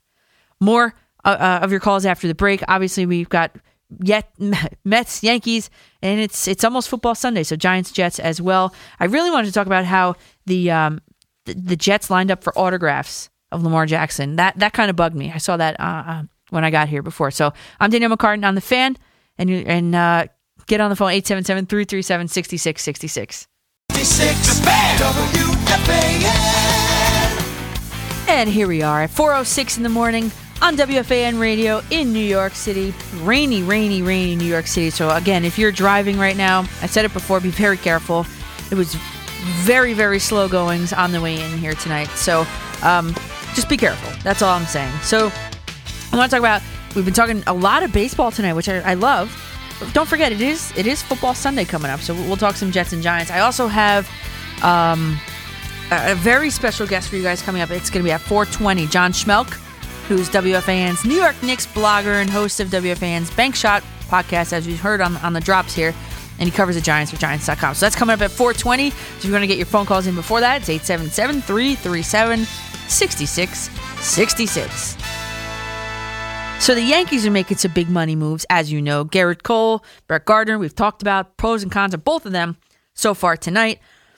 The Mets are uh, making their own money moves. We go with like Cardi B, make some money moves. But the Mets, in a different sense, the Mets are making, you know, tight, tight deals. They got Rick Porcello on a one year deal for ten million. Goods and bads. I mean, he was really bad in, in, in 2019, but he's got good control, made at least 32 starts in a row. I mean, yeah, 32 starts, four seasons in a row, my bad. And his spin rate, strikeout to walk ratio, pretty good, despite the fact that he has a really inflated ERA. I like the Wacha deal because it's three million guaranteed from the Mets, and then there's another seven million on performance based incentives, which I like those kind of deals. If I'm ownership, not as a player, I don't like that. But you know, Wacha spent his seven year career with the Cardinals. I, the problem is, and he's he was injured uh, on July 19th this year with a right shoulder strain, and then he was injured in 2018 because of strained muscle on the left side. I mean, he's injured often, but he was the MVP of the 2013 NLCS, and he was that was his rookie year. So I don't know. I just think they have a, a crowded. You always talk about the running backs room, et cetera. I think they just have a very crowded starting pitching room over there at Citi Field. One of the main concerns about the Mets that I have for the Mets for this season doesn't have to do with their roster; it has to do with their their manager. And before we get into this, I just want to give a quick shout out to the the Candlelight Inn in Scarsdale, New York. They have been tweeting and calling actually too tonight, and they just tweeted a nice picture of all of them, the staff at the bar, and they had a nice sign that says "Thanks, Danielle." So shout out to the Candlelight Inn. They tune in. They actually tune in every single week. And they tweet me every week. So Candlelight Inn, Scarsdale, New York. You guys are on the check in. Um, but my my one of my main concerns for the Mets is is going to be the fate of their manager. Are the Mets going to start a season with a suspended manager? Let's go to Andy and Tom's River. You've been hanging on for a long time. Thanks for hanging. How you doing, Danielle? Okay, how are you? First of all, you're very knowledgeable. Uh, I'm with you on the stealing of the signs. It's worse than doing steroids because doing steroids is for more for personal gain, where the stealing of the signs is more like a team aspect. Yep. And where the one goal is to try to cheat to win. Yep. But let, let, let me ask you this: Are you in favor of stealing signs? You know, the old-fashioned way. Yeah, I mean, I, I, I, that's part of the game. It's like gamesmanship versus cheating, and I think doing it the old-fashioned way, quote unquote, is gamesmanship. Right. It- it's not Okay, with I'm a telescopic lens, you know, and cameras. I'm the same way. So are we hypocrites then? Because a lot of people are calling me a hypocrite because I'm saying if you're using technology, you're cheating. But if you're doing it the old-fashioned way, I mean, it's just part of the game. I think if you're if you as a manager or as a player are sitting in the dugout and you are looking for tendencies of pitchers, do you know? Do they do they tap their glove before they throw a curveball? That is not cheating. That's you using your brains to figure out a pattern Right. of behavior. But if you're I agree. If you're if you have a camera positioned in center field and you're looking right into what the catcher's signs are throwing down, and then you're banging a garbage can accordingly, that to me is cheating. And did you hear they were using maybe electronic bandages? Yep, I yeah, I, I said it on the show here. Yeah.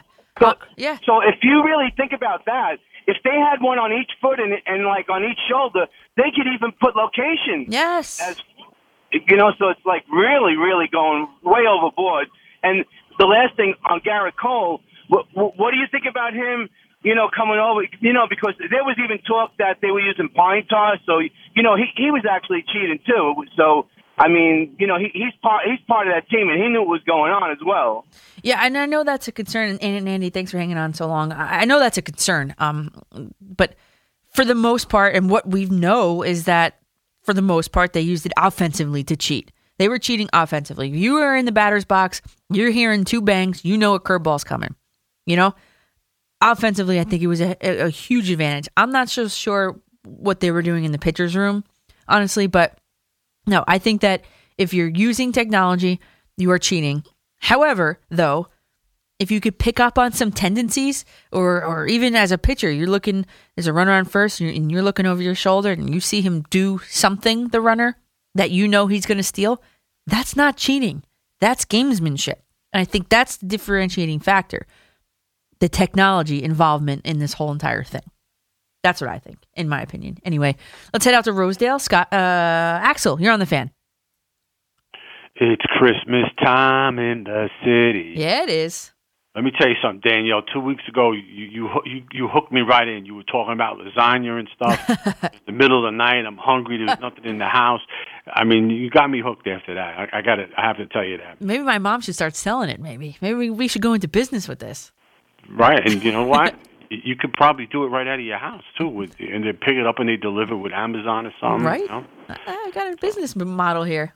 All right, what's Yeah. up, Axel? Okay. Um, first of all, the, the signing of Cole, people have to realize too, great pitches and very good pitches. What makes them great is they're usually around the plate. They have very good control, so you they do give up home runs. It's not unusual for great pitchers to get usually. But the thing is, there's nobody on base, so there's very few base runners, and that's why you'll see them give up home runs. All pitchers do, but these guys are always around the plate. And I, I think that's what the Yankees needed. They needed a guy who can come out there, throw his glove on the mound, the game is over. He's looking at a very good bullpen. You might not have to go deep into the games unless if they want him to or something, or if it has one of those days the bullpen needs a rest or something. This is the guy you want. Doesn't guarantee anything. I mean, to me, if you ask me, I'm going to tell you the Yankees are going to clinch in June because I'm a Yankee fan. But the thing is, a couple of things that, about the Yanks, I like to say. The thing with the Stanton trade a couple of years ago, MVP, a thousand home runs. like you know. I didn't like it. They didn't need him. Right, I, I agree with you on that. I, I felt the same way, but I also felt when, when it came down, they ain't going to get Harper now because there's a lot of money uh, put into it. This guy, and the Yankees were dealing with budgetary things back then. Right. The thing with the you know the, the luxury tax, whatever. But the thing is with that is he was the the left-handed bat the Yankees could have used a violent bat, and he's the guy they could have really used. Now the other thing I, I love to see the Yankees do. And I know when I hang up after I say this, there's going to be guys calling in. Everyone's calling. Hey, what are you talking about? Listen, I want Mad Bum. Mad Bum, folks, is only 30 years old. Yeah. He's not done. But here's the other one now. Here's the wild card now. He hasn't pitched in two, three years. I would sign him to a minor league contract. I would tell him, look, work out. We'll put you down in Florida, Tampa, working out. Get ready. Get ready by late August or something. I want the Mad Bum and the freak on the Yankees. That's who I want in the Yankees. Well, I mean, I'm looking at his market value now. It's valued at $21.1 million a year. I don't know if you're giving uh, a minor league contract to a guy like that for that money. I think, you know, I don't know. Well, the freak. I'm talking about Tim Lincecum. I'm just making a joke, but I would. Oh, oh, oh, I thought you were calling Madison Bumgarner freak. I'm no, sorry. No, I'm sorry. Bum is right, but I'm the other guy, the freak, was Lincecum. But Yeah, I'm sorry. Cy Young's World Series, Yeah, yeah, of them yeah. great. But the thing is, you know, he cost them nothing. You know, let's see what happens. Yeah, prove a deal. Yeah, and the thing with Gardner now, listen, you can have this guy around. There's nothing wrong with having him around. I mean, he can teach the rookies how to smash up the dugout with the bat. I think that routine. I really, I hope he's listening. That routine's getting old, there, uh, guy. Yeah, I know. That, And- yeah, I know. But the Yankees, as far as I'm concerned, is, is uh, obviously my prediction every year they'll be playing baseball in, in October in the South Bronx. And Danielle, you should get more airtime on the fan. They should have you on 24 hours a day. You should be a, con- a consultant to the fan. That's how good you are, and you're growing on us, and we like it. We really like your, your show. You're entertaining, you're informative, and we like you, and we want to hear more of you. Axel, thank you. I appreciate it. And, and I'll talk to you. You'll be surprised because, like, spoiler alert, I'll be on uh, this Friday and Saturday of this coming week. So you got me twice this coming weekend. So, um, I, mean, there's a lot there. There's a lot there. I think the Yankees are immediately in contention with their Gerrit Cole signing. Um, I love the prove it deals. I love those deals. The one year, show me what you got kind of deal. Um, and I think it just if players are incentivized by money, that's the deal for them. Um, so coming up in, in just a few seconds, we have or a couple or two minutes or so, we've got uh, John Schmeelk, WFAN's Knicks blogger and host of the Bank Shot podcast. Also covers the New York Giants for Giants.com. So he's coming up right on the other side of this break. I'm Danielle McCartan on the Fan.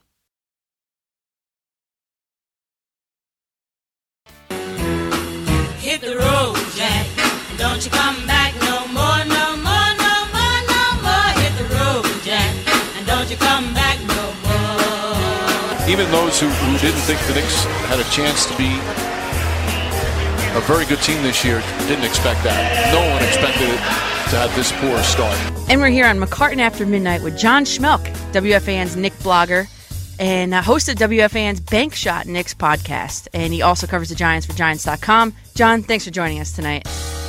Danielle, happy to listen. I think Knicks fans hope that maybe not just David Fizdale will be hitting the road in uh, a few months from now. That's uh, you know the Knicks have had a historically bad season, John, as you know.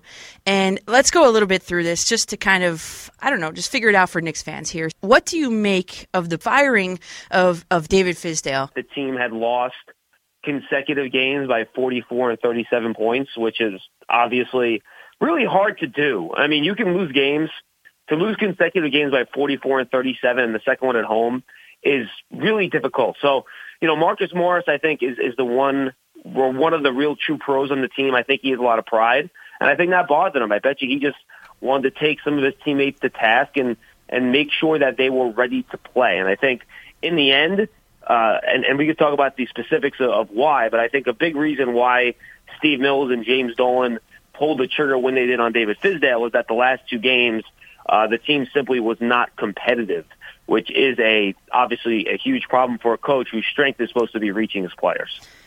So put yourself in ownership's perspective or upper management's perspective, if you will. Why on earth would you let the guy run practice and then fire him? I think that's cruel. Uh, honestly, it, look, it's it's it's silly. Does it make a lot of sense? No. Is it a big deal? I don't think so. You know, it's the old public relations trick, the late Friday news dump. Yep. So you want to release your news as late on Friday as possible, so it hits the Friday night, Saturday morning news cycle, which is obviously a lot uh, smaller than Friday afternoon or or Sunday morning if you do it on Saturday. Is it silly? Yeah. I mean, it was. You know, he even addressed the media in the afternoon, and then they let him go afterwards but you know it happens. I, I don't think this is Mets Willie Randolph West Coast level. is it a good look? No, but in the end, does it really matter? Uh, I don't think so.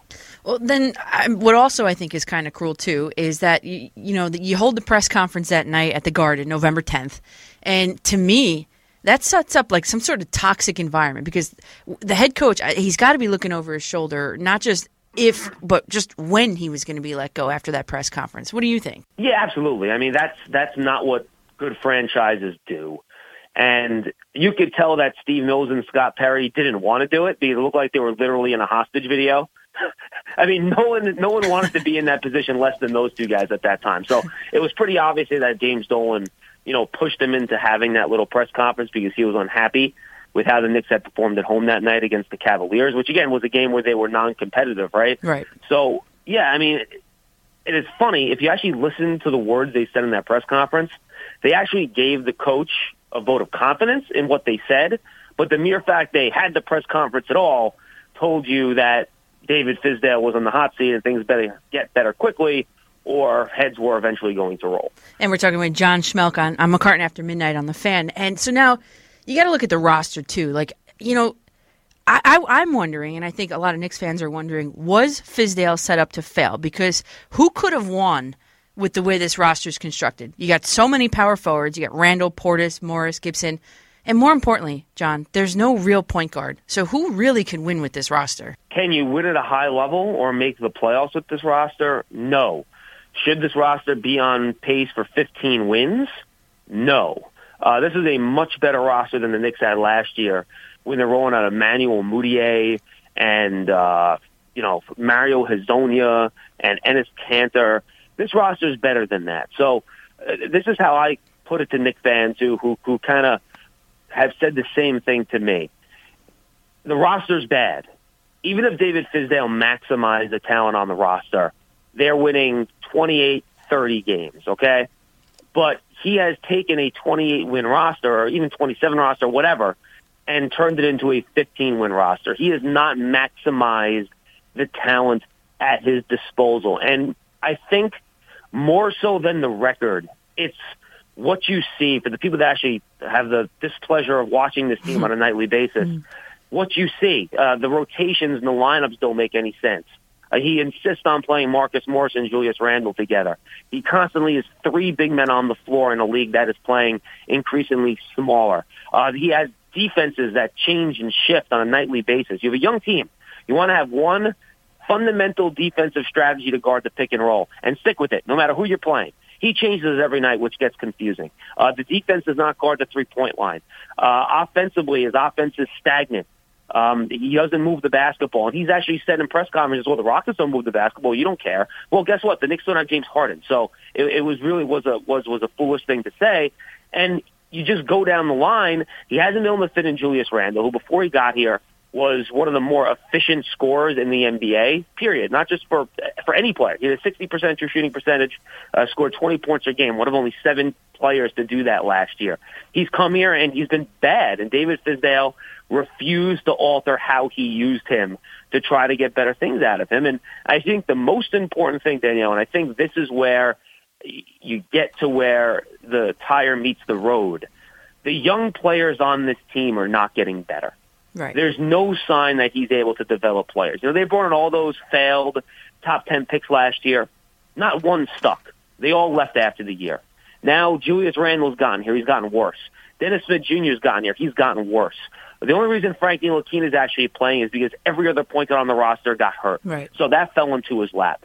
Kevin Knox hasn't improved. Last year, he let Kevin Knox do whatever he wants, let him play 35 minutes a game, no matter how bad he played. This year, all of a sudden, he's he's he's playing the tough love game. You know, it, it's just a really weird shift. And you know, Mitchell Robinson is in his is, is less disciplined in his second year than he was in his first. Alonzo Trier's drilled to the bench. So those specific things, I think what David Fizdale has shown, while you're right, he cannot win with this team to any large extent. He's not making a playoff run. Nobody could.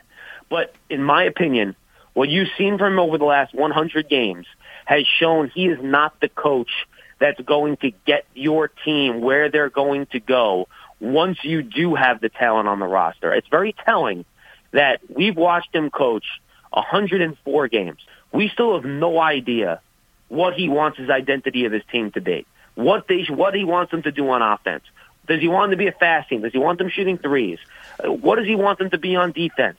How does he want them to guard the pick and roll? The fact that after 104 games, we don't know what he wants his team to be is a problem. And as bad as the Nets were under Kenny Atkinson in his first three or four seasons there while they were rebuilding with no draft picks, he established the style of play. With Fizdale, you couldn't even see the plan. And I think that's eventually what cost him his job. Is Scott Perry the guy to lead the process moving Uh, forward? I think Steve Mills is the bigger issue than Scott Perry, to be honest with you. Um, I it, it's hard to tell Danielle really which one of those guys are making each individual basketball decision. It really is, uh, just because we don't know how that works. But I think it's Steve Mills whose head is on the chopping block next, and I think that press conference that you mentioned, Steve Mills basically this summer tried to sell James Dolan the same bill of goods he sold fans. That Yeah. after they missed out on the big superstars, oh, this is our plan B. We're happy with who we got. It's going to work out. We got a pretty good team here. We'll make a playoff run.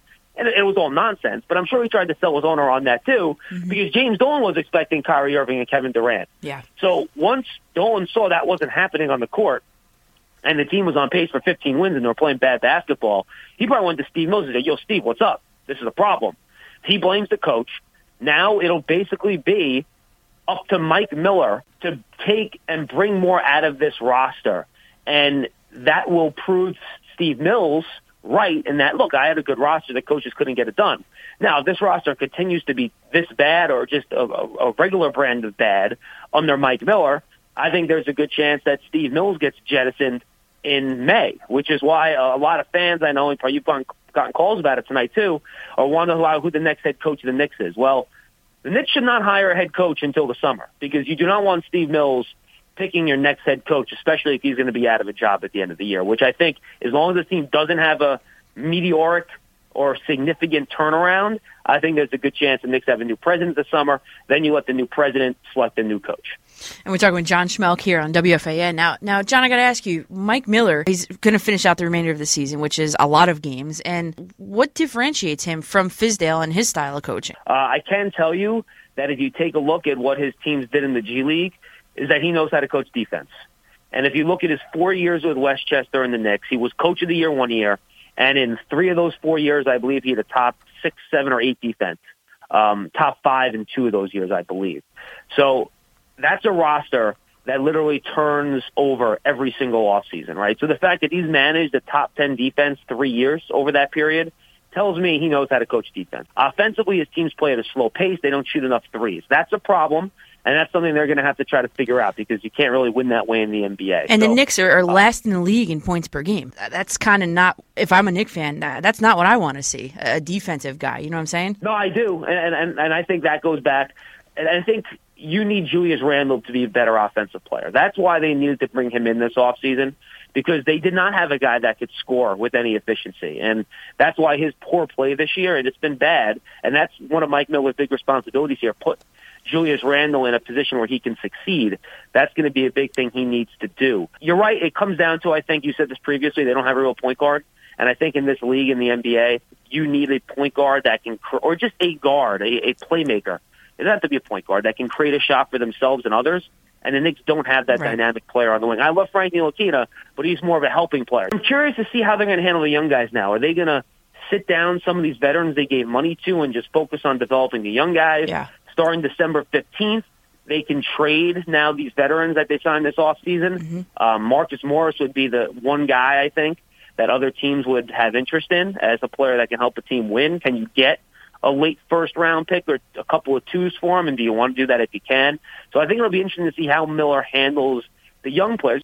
Since the Knicks fired Jeff Van Gundy in 2001, they've had a revolving door of head coach. They've had 12 in 19 season. Who, John, ultimately is to blame for the revolving door of the head coaches of the New York Knicks? That's a really good question. I mean, I think ownership is number one, right? And he's the guy that's making decisions on the team presidents that and general managers that eventually make the decisions on the head coaches.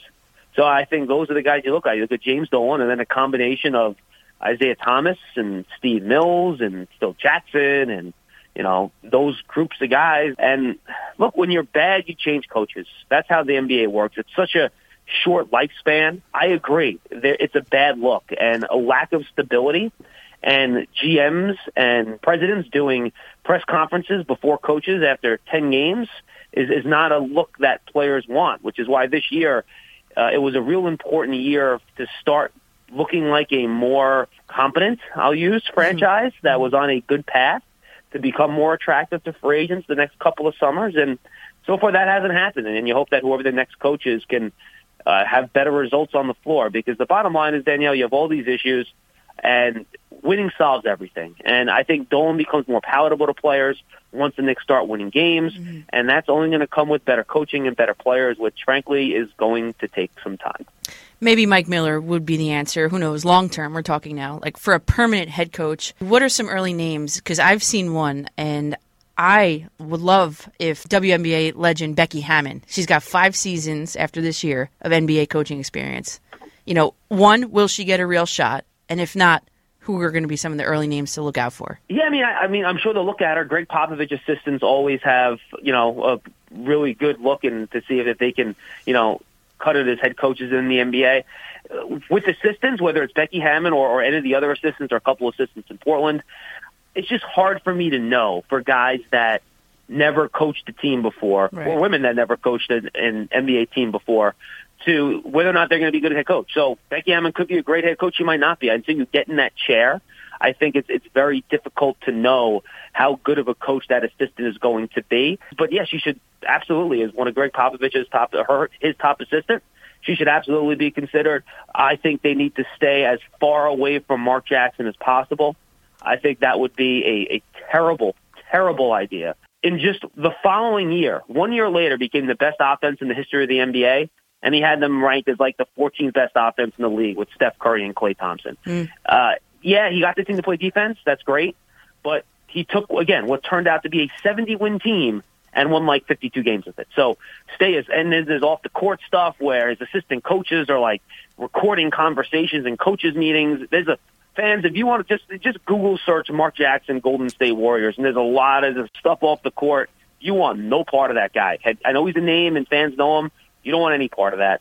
Uh, I'm a sucker for Jeff Van Gundy. I think he would be a good choice. He's coached the U.S. junior team over the past couple of years and, you know, uh, doing the Olympic stuff. I think he wants to do it. I don't think Dolan would pull the trigger on that. But I think you're on the right track. I think you try to, you know, let your next president find the coach, whether it's a guy that's coached before or an assistant like like a Becky Hammon, someone like that, you know, coach the way he wants the organization to look on the court, which is why I think if you're a Knick fan, as much as you want them to look better, I don't think you want them to look too much better where Steve Mills manages to keep his job this summer. because mm-hmm. I hate to say it, until he's out of there, I don't think there's reason for a whole lot of optimism in terms of the Knicks selecting the right players in free agency in the draft and making smart front office decisions over the next few years. So Mike Miller could do could do well, but just not too well. That's that's a silly concept.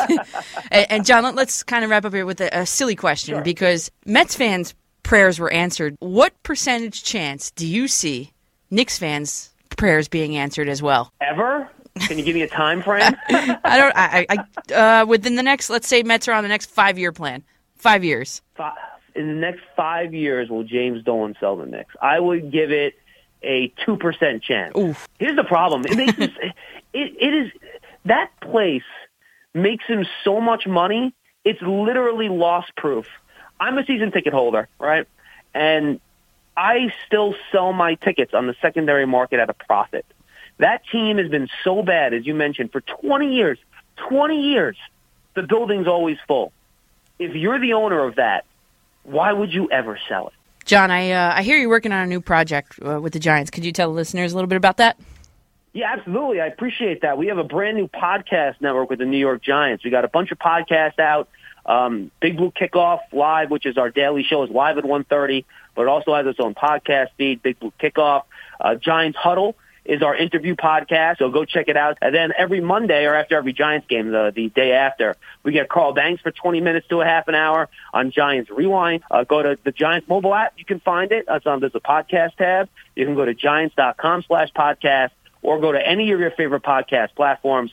Find it, subscribe. If you're on Apple Podcasts, you can leave a positive review if you like what you hear. He is John Schmeelk, WFAN's Knick blogger and host of WFAN's Bank Shot Knicks podcast. So, John, thanks for joining us tonight. I really appreciate it. Hey, thanks for having me, Danielle. Appreciate it. And let's load up the calls again 877 337 6666. More of your calls after the breaks. Yankees, Giants, Jets, whatever. I have a huge problem with the jersey swap that the Jets did after that Ravens game. So uh, I'm Danielle McCartan after midnight on the fan, and he is Marco Belletti.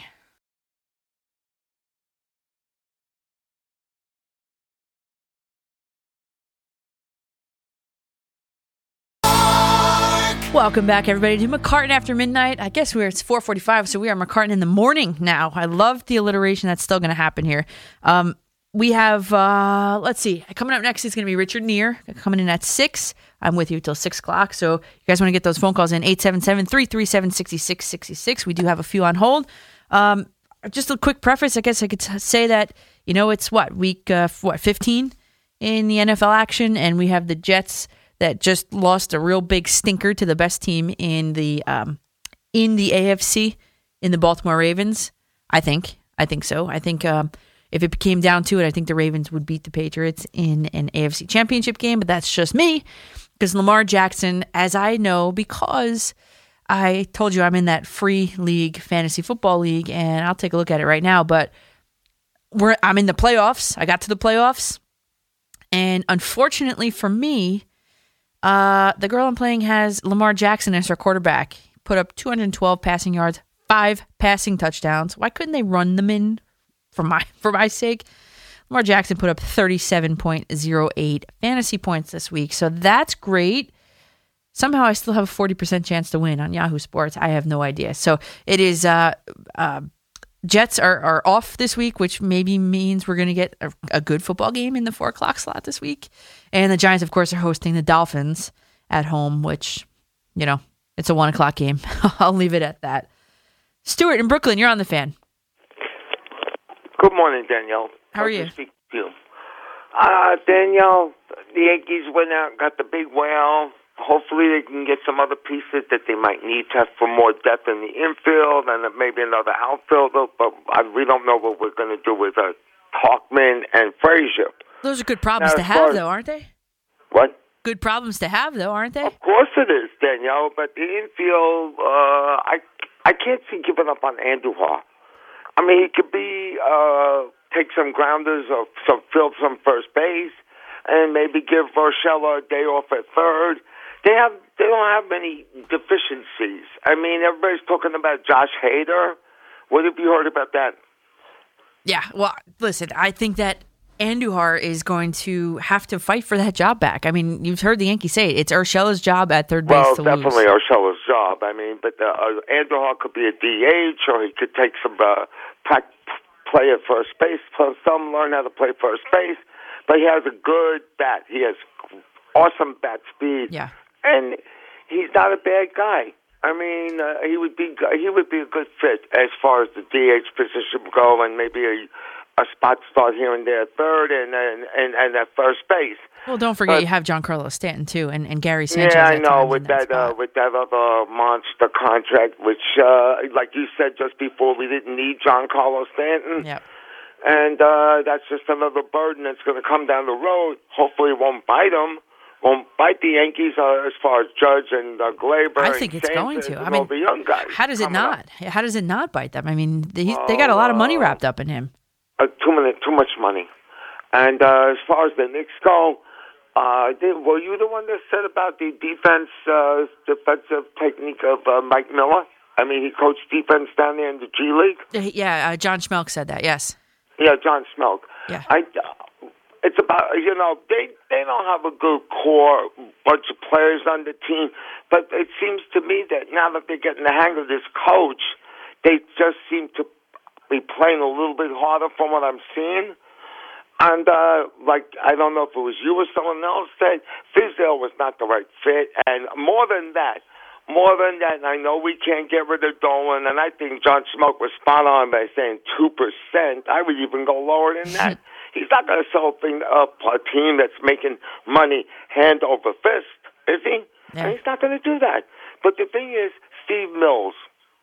Steve Mills, I don't want him hiring another coach. I don't want him hiring another coach. Well, that's the I mean, problem. the, what, what has he done? Don't, what was the only coach he had in all those years was Mike Woodson. And I think that, and, and Stuart, I just wrote a note down as you were talking. Thanks for the call. I think that the the, the Giants are in a, a comparable position to that because I think we can all agree that it's it's it's Pat Shurmur's last hurrah these last couple weeks, and then the next question is, does Dave Gettleman get get to keep his job? And you know, there's there's there's pros and cons to both, and we can talk about that. But one of the cons is if you're going to dump Dave Gettleman, then like you, you should do both at the same time because you can't let Gettleman. If you're going to give Gettleman, how to say this? If you're going to give Gettleman a, like a one year trial period, you can't let him pick your next head coach if he's potentially gone after a year himself. So I think their fate, I don't know, might be tied. And and I, honestly, I if it's me, if I'm making the decision, I think it's Shurmur out, and I think it's Gettleman at least one more year and let him pick the new coach. I mean, I, I know that's doesn't sound most appetizing for Giants fans, but I, I'm not. I- I'd be fine either way with him, really. But to keep him, I mean, I like his resume. He's a three-time Super Bowl champion as an administrator and an, an executive, three in total. I mean, he found Darius Slayton, who's like one of the best wide receivers for the Giants, favorite target of Daniel Jones, maybe Eli. He drafted Daniel Jones, who is, I mean, he's got the sixth best best passer rating for all rookie quarterbacks. And by the way, Daniel Jones has thrown the most touchdown passes for a rookie out of the entire class. And didn't even play for the first two weeks or even last week. And that's, that's 18 total, and which is two more than ooh number one overall pick Kyler Murray. For those of you keeping track, I mean Gettleman has constructed what he could out of the roster that Reese left him. I mean, look at it. There is a quarterback of the future. Not you know mostly everybody's sure about that. There is a quarterback of the future uh, with the Giants if they develop Jones properly. If they stop the fumbles, he's already on the the all time Giants list of fumbles. He's already made it there, and he's only played in how many games?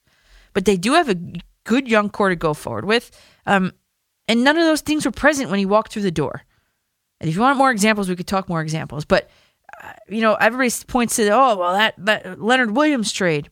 I mean, it wasn't terrible at the time. I mean, you got to listen to this.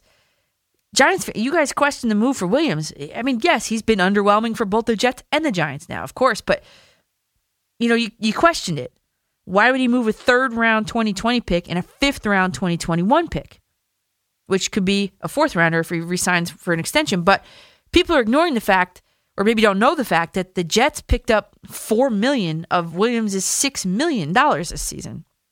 So it was sort of like, besides the draft stock, you know, it, it wasn't a big hit for the Giants because Gettleman, what he did was he put all of his stock into Williams, of falling in love, playing well, and not wanting to test the free agent market. I would let him go. I'd let him walk. I'd let him test it and see what happens.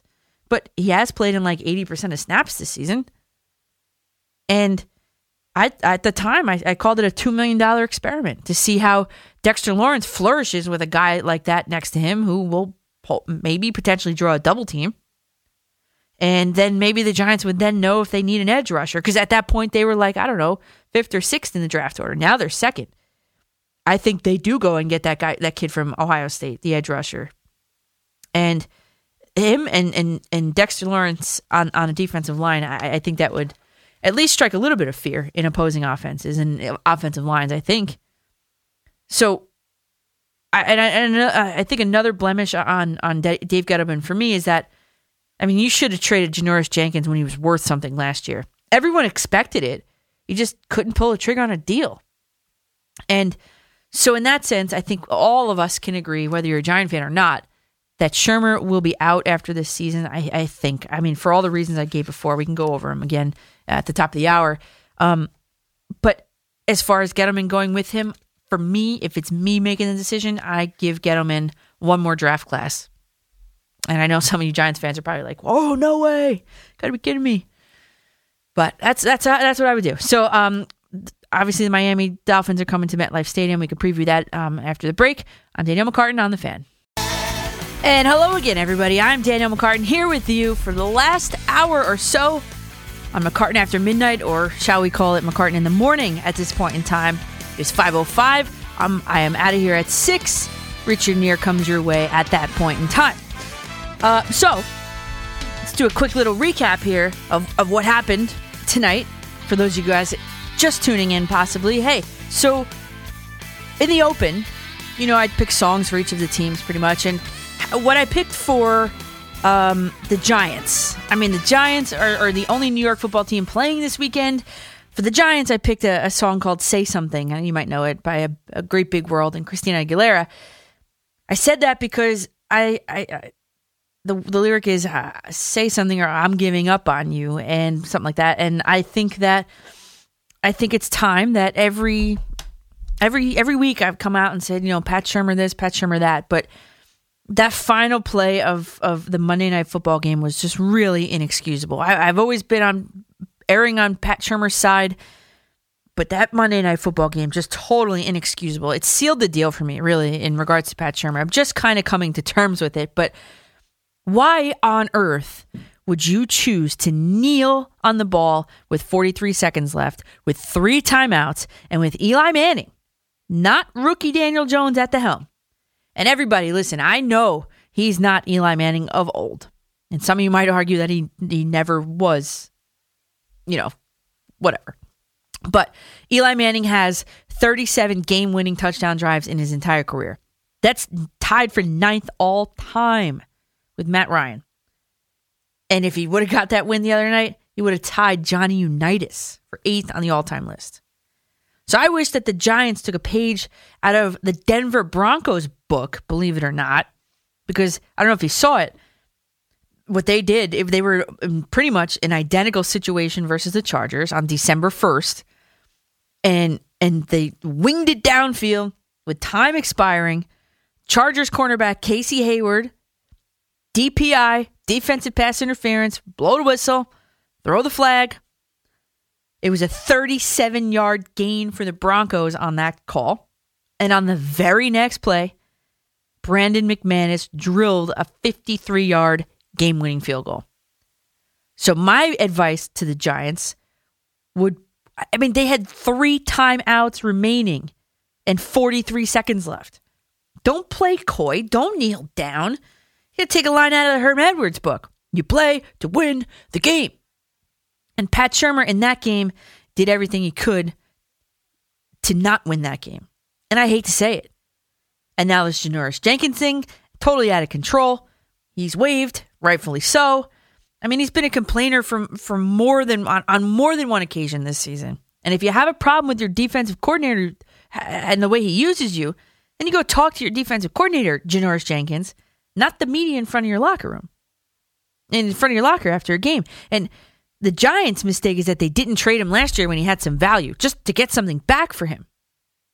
And you know, I I said it I, with that whole um, Antonio Brown with the helmet thing. I, I thought I was like, you know, I've tweeted it. I said, "Oh man, wouldn't this be uh, uh, um, crazy if this was like Antonio Brown's way of like forcing his trade a trade?" And guess what happened? He forced a trade. Okay, so this is Janoris Jenkins pulling a an extreme measure just to force himself as, into a trade situation or a release situation at this point, unfortunately for the Giants. And while that's all crazy, um, I also then played the Real Housewives of New Jersey theme for the Jets because there's so much drama coming out of that Jets locker room that I feel like when I turn on the Jets, I turn on the Housewives of New Jersey. And despite the fact that, which I'm still not over the fact that Adam Gase skipped Thanksgiving dinner planned all week for a game against the worst team in football. Winless, zero, and, and they were 11 at the time, Bengals. This offensive god, this offensive guru, didn't even get his offense into the red zone. Not even one time. And then, of course, the Jets then go ahead and get embarrassed on national TV on that short week Thursday night wasn't even a game. No one was expecting it to be a game. I don't even know why it was in that time slot. And there's actually Jets fans out loud saying, well, you know, it wasn't so bad. It could have been worse. Could have been worse? Uh, I see you have some some high, great expectations for your team. And then you got Le'Veon Bell situation. This is just feeding into the drama.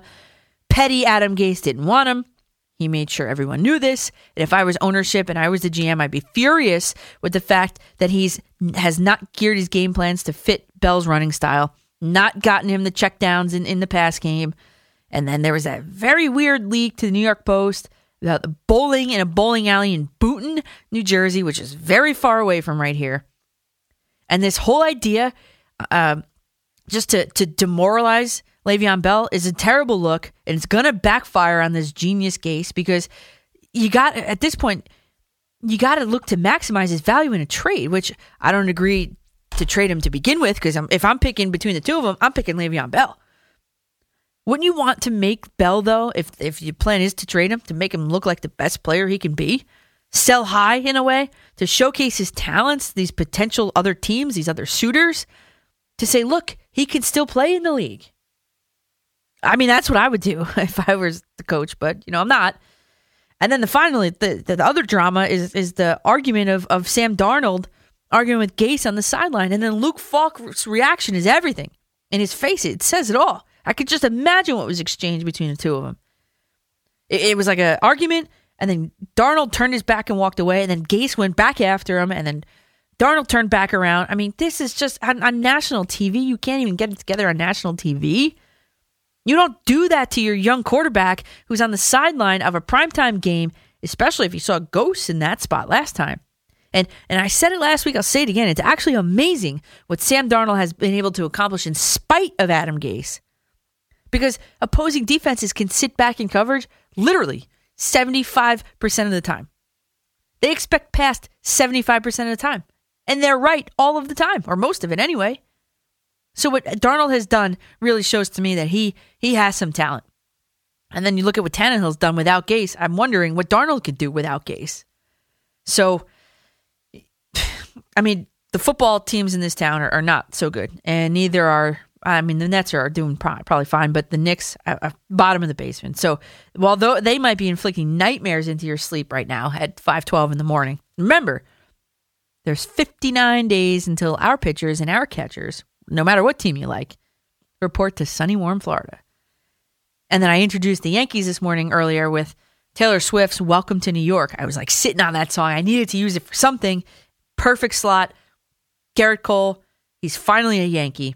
And I told you here last week that I, I was no Tiki Barber, but I did have a close a source close to that situation. And Andy Pettitte told that person that the meeting went well. Both sides, and the quote was, were really engaged.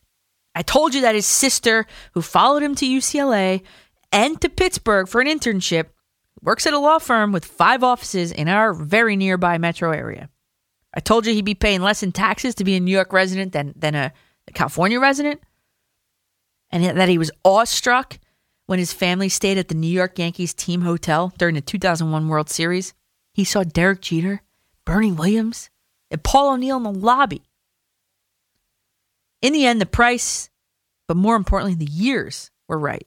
Nine years, 324 million. And the Yankees landed the biggest fish in the free agent market and the best pitcher in all of Major League Baseball, Gerrit Cole. And then quickly I introduced the Mets with the instrumental from Thrift Shop by Macklemore and Ryan Lewis because while the Yankees and Brian Cashman are, are, are big game hunting at the top of the free agent market in every fathom, fathomable position, the New York Mets and Brodie Van Wagenen, they're seemingly doing their shopping in a thrift shop. They added Ra, uh, a platoon center fielder, and Jake Marisnick last week, and two major project starting pitchers. Rick Porcello, whose ERA in 2019 was a 5.52. Michael Wacha, whose ERA in 2019 was a 4.76. And then they got that $10 million discount on that Cespedes deal. And um, Betances, where are you? Why hasn't Brodie made you a New York Met yet? So I'll remind you again this week. Want you to hug your pillows tightly tonight, New York sports fans, because baseball season is coming. And then you get the, the the numbers when you look at the breakdown of of the Gerrit Cole contract. I mean, you're looking at numbers that like are like lottery numbers, right? And he's making, like we said, 324 million a year. Uh, I mean total, which makes breaks down to 300, which breaks down to 36 million dollars a year, which breaks down to three million dollars a month, which breaks down to ninety-eight thousand dollars a day, and we're about let's say how many minutes are we here? 60 times 3 plus 60 times 3 plus 15 minutes into the show. So I'm just trying to figure out how many uh how many $68.49 a minute times 60 minutes and we've been on for 3 hours. So I, I uh, under Gerrit Cole money I, I've made tonight under Gerrit Cole's contract about twelve thousand three hundred and twenty eight dollars. A little more than that actually. That's not so bad. and we'll load up all your calls. I will get through them right after on the other side of this break. 877 337 6666. I'm Danielle McCartan on the fan.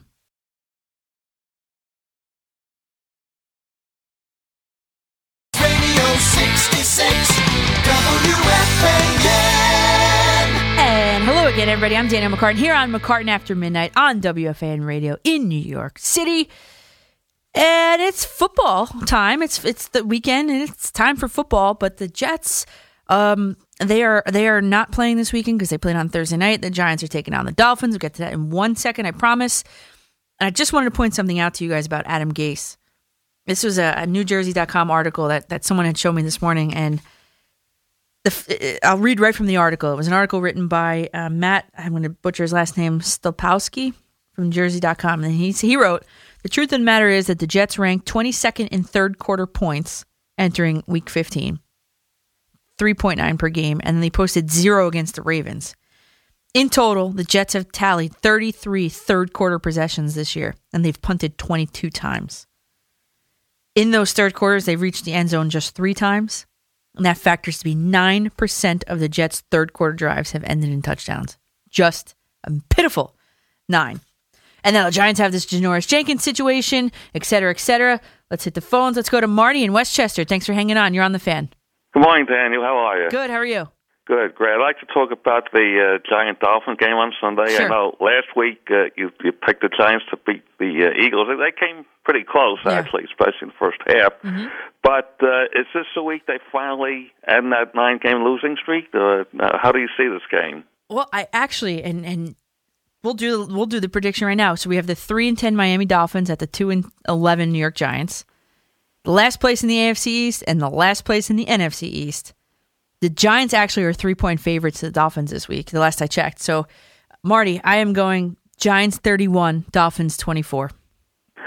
That would make for a good story, especially given the fact that this probably will be Eli's only opportunity to play at home. Yep. Uh, they just say that Daniel Jones is improving, so I would suspect he would play the last home game. But I think that's uh, that's something that uh, all Giant fans are rooting for. Also, I, I we don't know which Ryan Fitzpatrick is going to show up. I mean, he could be lights out some weeks, other weeks he could, he could be awful. So, uh, especially against that Giant secondary. So, I, I mean, um, let's hope for a win. That's all I could say. Yeah, I, I think we are hopeful for a win. And Marty, thanks for the call. And he mentioned Marty mentioned just right now the secondary. You got this Janoris Jenkins situation, and you know we can get into the the ex- exactly what it was and who who should have a phone and at their job. But the truth of the matter is this: he is not going to be playing for the cornerback for the corner back for the New York Giants this weekend, and that leaves DeAndre Baker and Corey Ballentine as the cornerbacks, the starting cornerbacks, rookies. Okay. So, yes, I think Fitzpatrick is going to try to pick at them. Um, but you got to remember that this is a Dolphins team that, that, that didn't score a touchdown against the Jets. It was seven field goals. Should have been eight, but it was seven. And maybe you're thinking, oh, DeAndre Baker, oh, maybe, you know, here we go again with him. Well, actually, according to Pro Football Focus, he recorded an 87.6 overall grade in my line of work. That's a that's a high B, almost a B minus against the Eagles. He had three pass breakups on five targets and allowed just one catch for seven yards. So DeAndre Baker had a great game. He's coming off of a great game versus the Eagles. Maybe maybe that was the rebound game that he needed. Who knows? So um I, I I don't know, but I think you also have to look out for it, and maybe not because you're the Giants, but the Jets made the the Dolphins rookie running back is Patrick Laird look like uh like um, Barry Sanders out there that week. Coming into play, he had 11 games and one touchdown and 36 career rushing yards. Then when he played the Jets, he had 48 yards rushing in one game and 38 yards receiving, which is like looks like a like a Barry Sanders. So I don't know if I'm the Giants, I'd be a little concerned about that guy as well. Ron and Toms River, you're on the fan. Hey, Danielle, how are you? Big fan. Uh, happy holidays, the whole nine yards. Yeah, but uh, me too. Just curiosity, it's curiosity. What do you think about mental toughness as far as the Giants go? Bringing in Ron Rivera, and get rid of Shurmur. He's probably a good offensive coordinator somewhere, but he's not a head coach. But I'm just curious what you think about Ron Rivera being the you know the next head coach of the Giants with the Gettleman connection. Yeah, and Ron, thanks for the call. I'll answer it in a second. So, I, you know, this Ron Ron phone call for for Ron Rivera. Um, everybody's trying to connect the dots between him, Rivera, and, and Dave Gettleman from their time in in Carolina. Um, but I did read an article somewhere along the line. It was like two weeks ago that Ron Rivera actually um, he he was the spokesperson for a lot of things that had gone wrong down there in Carolina. And if I was put on the spot just like that, I don't I don't know if I'd be I don't know want to subject myself to that in the biggest media market in the league, having to explain decisions for other people, for GMs and for Dave Gettleman. And you've seen Shurmur have to have to do that this season. How many times did Dave Gettleman get up got up there and, and talked? It's been Pat Shurmur. I mean, that's the answer. And so I, I just I I am not optimistic on a Ron Rivera and uh, Dave Gettleman reunion. I, I just I don't think it's going to happen. Um, I think that the Giants do need to go in the direction, and I haven't given this too too much thought because Pat Shurmur still is the coach of the Giants. Um, but my recommendation for the Giants is to go with somebody that is um, tried and true, has experience. Ron Rivera does check those boxes. I think Mike McCarthy, who I, who I wanted the Jets to hire last year, um, is another guy who, who does do that, check those boxes. Because you know, to f- find this hotshot guy like a Kliff Kingsbury, it's it's it's not a good look for the Giants just just at this point in time. Mike in Queens, you're on the fan. Hey, you know, you, you brought up a great point, but to me, I think what people don't understand is Bill Belichick was a horrible coach with the Cleveland Browns. Okay, Tom Brady was an average quarterback with Michigan, you know, in college. So how do you go from being bad to being the greatest at what you do? And when you look at this latest cheating scandal, I really believe they've won all their Super Bowls because they cheated. And and it's not about cheating with Deflategate or things like that. When you know the opponent's play calls, meaning if you're on defense, you you know okay they are running the ball to the left. Your defense is going to be ready for that. When you know the defense is playing a certain coverage and you're Tom Brady, from a schematic standpoint, you're able to pick through that and know where guys are going to play. Right, that makes is- all the difference in the world. When you look at their Super Bowls were decided by six or less points, that tells you what you need to know. You don't go from being bad at your job to becoming the greatest that no one can ever duplicate. So my point is, all their Super Bowls and playoff wins were because of cheating, not because they deflated football, no, because they know the opponent's Mike. Mike, So I believe the NFL should strip them of every postseason win. Okay, now Mike, Lombardi. you- you're going off the deep end here. You did, it's not going to happen. The NFL is not going to strip the Patriots of their Super Bowl champions. Mike, I'm sorry, I don't like hanging up on callers, but that was you were going off the deep end. It's not going to happen. It's not going to happen. And Brian behind the glass just went in my ear and said that that Bill Belichick did take the the Cleveland Browns to the playoffs, so he wasn't a terrible coach there. And Tom Brady was drafted at what 200 200 pick of the draft, whatever it was you know, it, it you know when you get into a, a situation where I don't know, you just feel supported and and you have you work well with other people.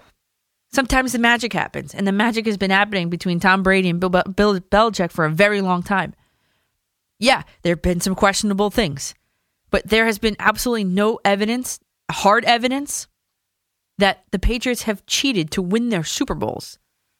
It's it's that's I mean, of course there's there's Spygate and Deflategate and all these things, and now this last thing coming out.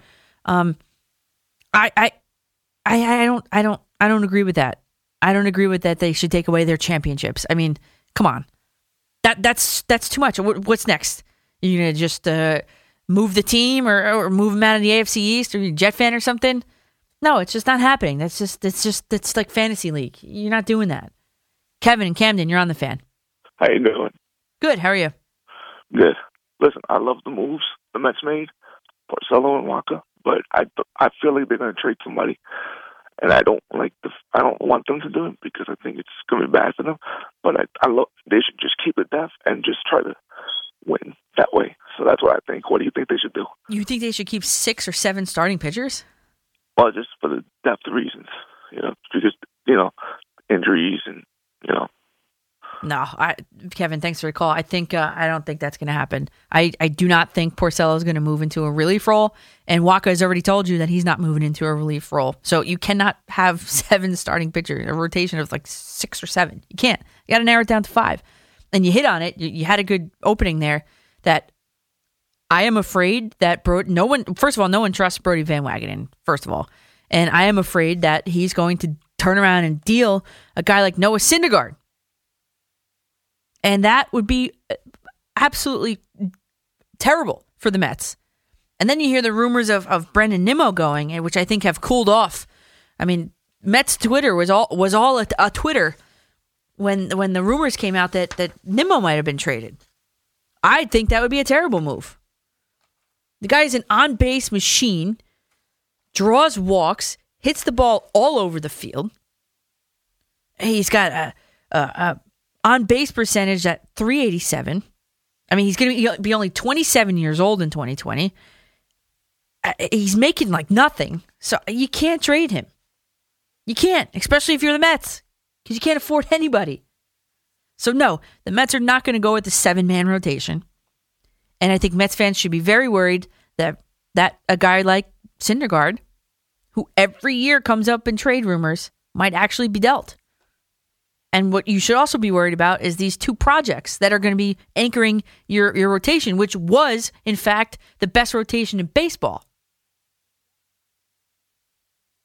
I mean, you, you, that's worrisome if you're a Met fan. And, and, and if Cohen takes over as soon as possible, which I think he's going to want to, because you wouldn't wrap up hundreds of millions of dollars into a project to let someone else run it. I know I wouldn't, right? And if I truly loved it, like he loves the Mets, I, I wouldn't let someone else run it. I would be in there every single day if I if I could have my hands on whatever it is. And I think Mets fans have to hold just hold out for when Cohen comes and tosses them the, the life jacket or, or the dinghy or whatever. Because that's when things are going to get done. So Porcello, the Porcello deal, it's a one year deal. I like it. Wacha's deal is a one year deal. I like it. I like those one year deals. I said that tonight. But also, I like it because I feel that Cohen's going to want as much control as possible beginning in, in 2021. And I think those one year deals, it's, it's a prove it deal. Which one of you guys is going to make our roster moving forward, or none of you? And I think Brodie Van Wagenen is going to be out at that point. I think he's going to be out. I mean, I was gonna, I was giving him the benefit of the doubt last year. I was like, you know, he's he's doing okay. He's got a limited budget. You can only do so much. But I, I mean, you look at the the NF, NFC. You look at the NL East. All these teams in the NL East are getting better by the day in the moves that they're making. I mean, you got Strasburg signing and and and just every move that's being made in in the NL East has been making every team better. And the Mets are just kind of standing pat and making some JV style moves. And and in that division, it's not going to cut it. And and just hold on for for Cohen, Mets fans. You just got to hold on. Obviously, more of your calls after the break. 877 337 6666. I'm Danielle McCartan on the fan.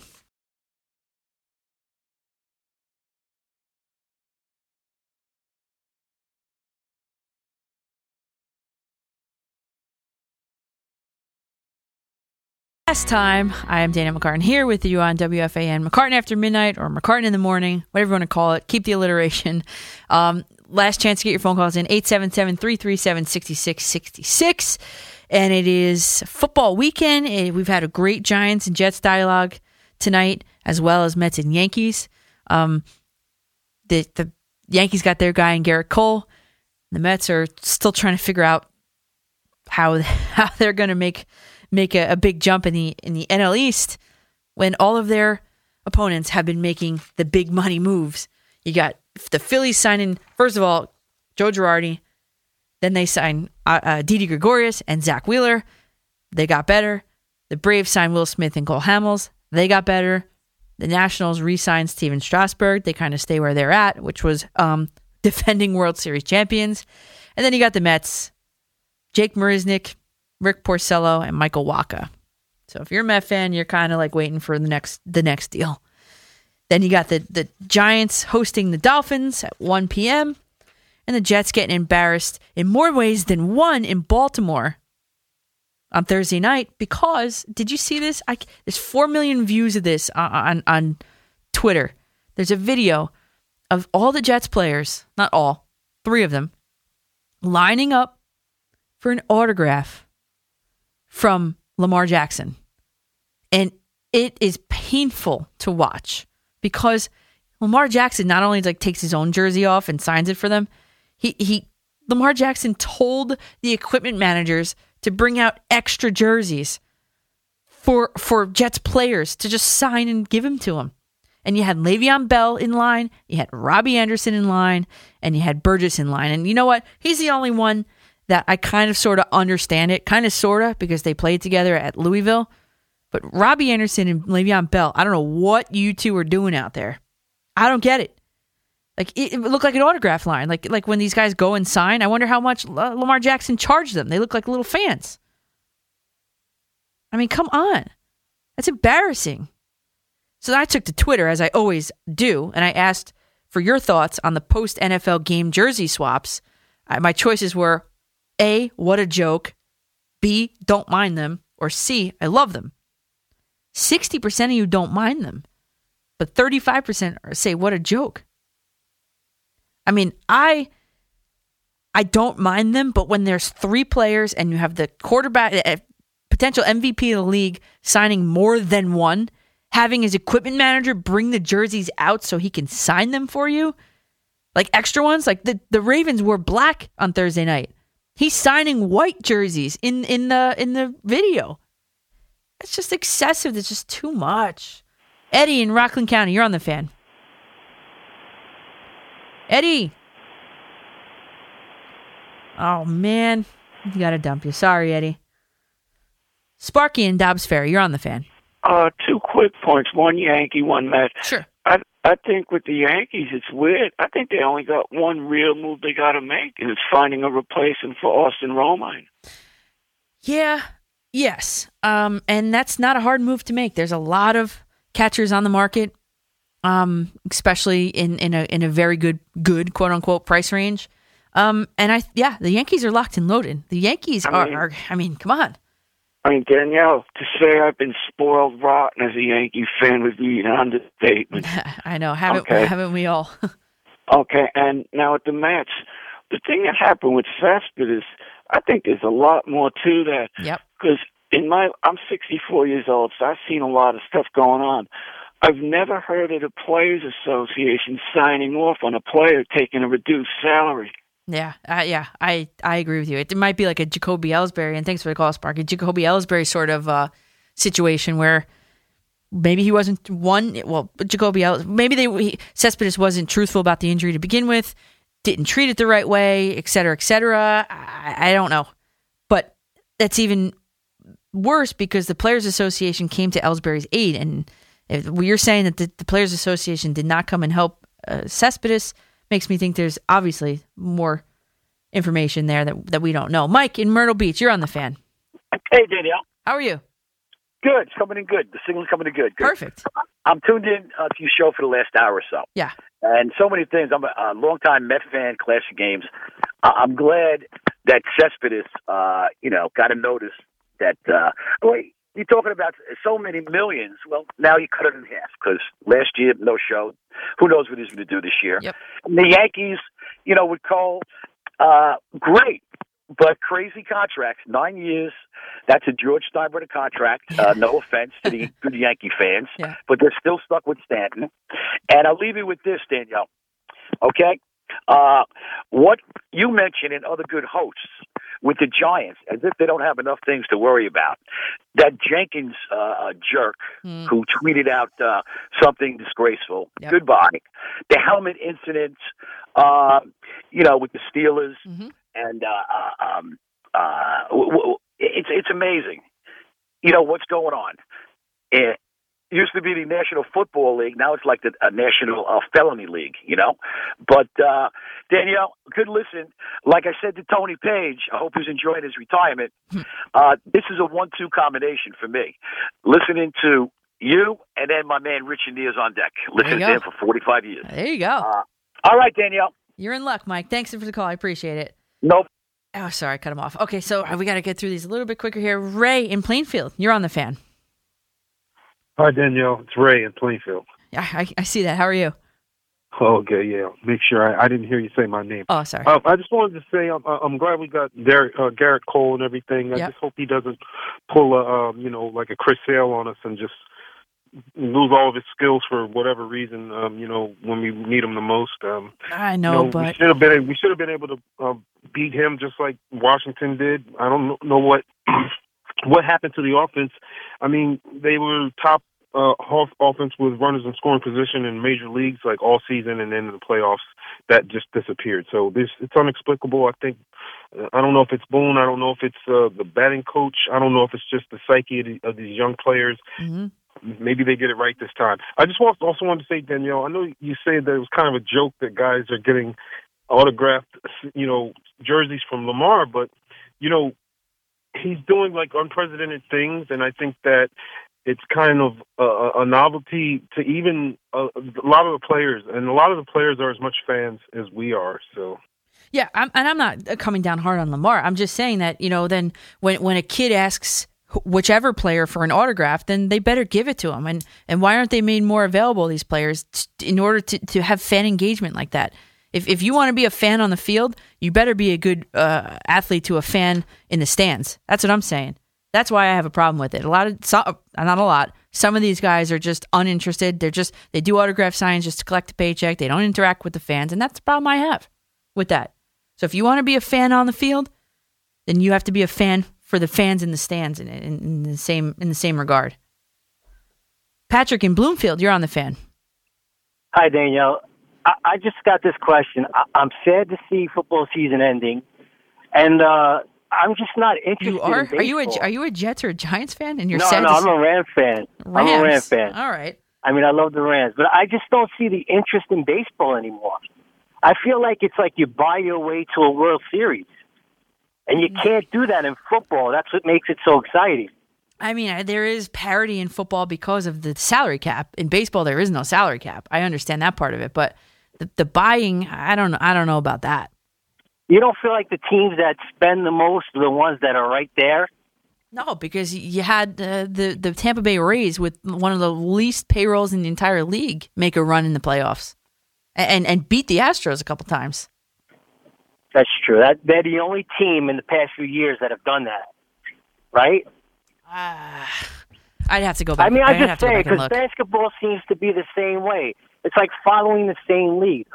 All the known free agents are going to their their teams that they like, and the rest of the teams are left out to.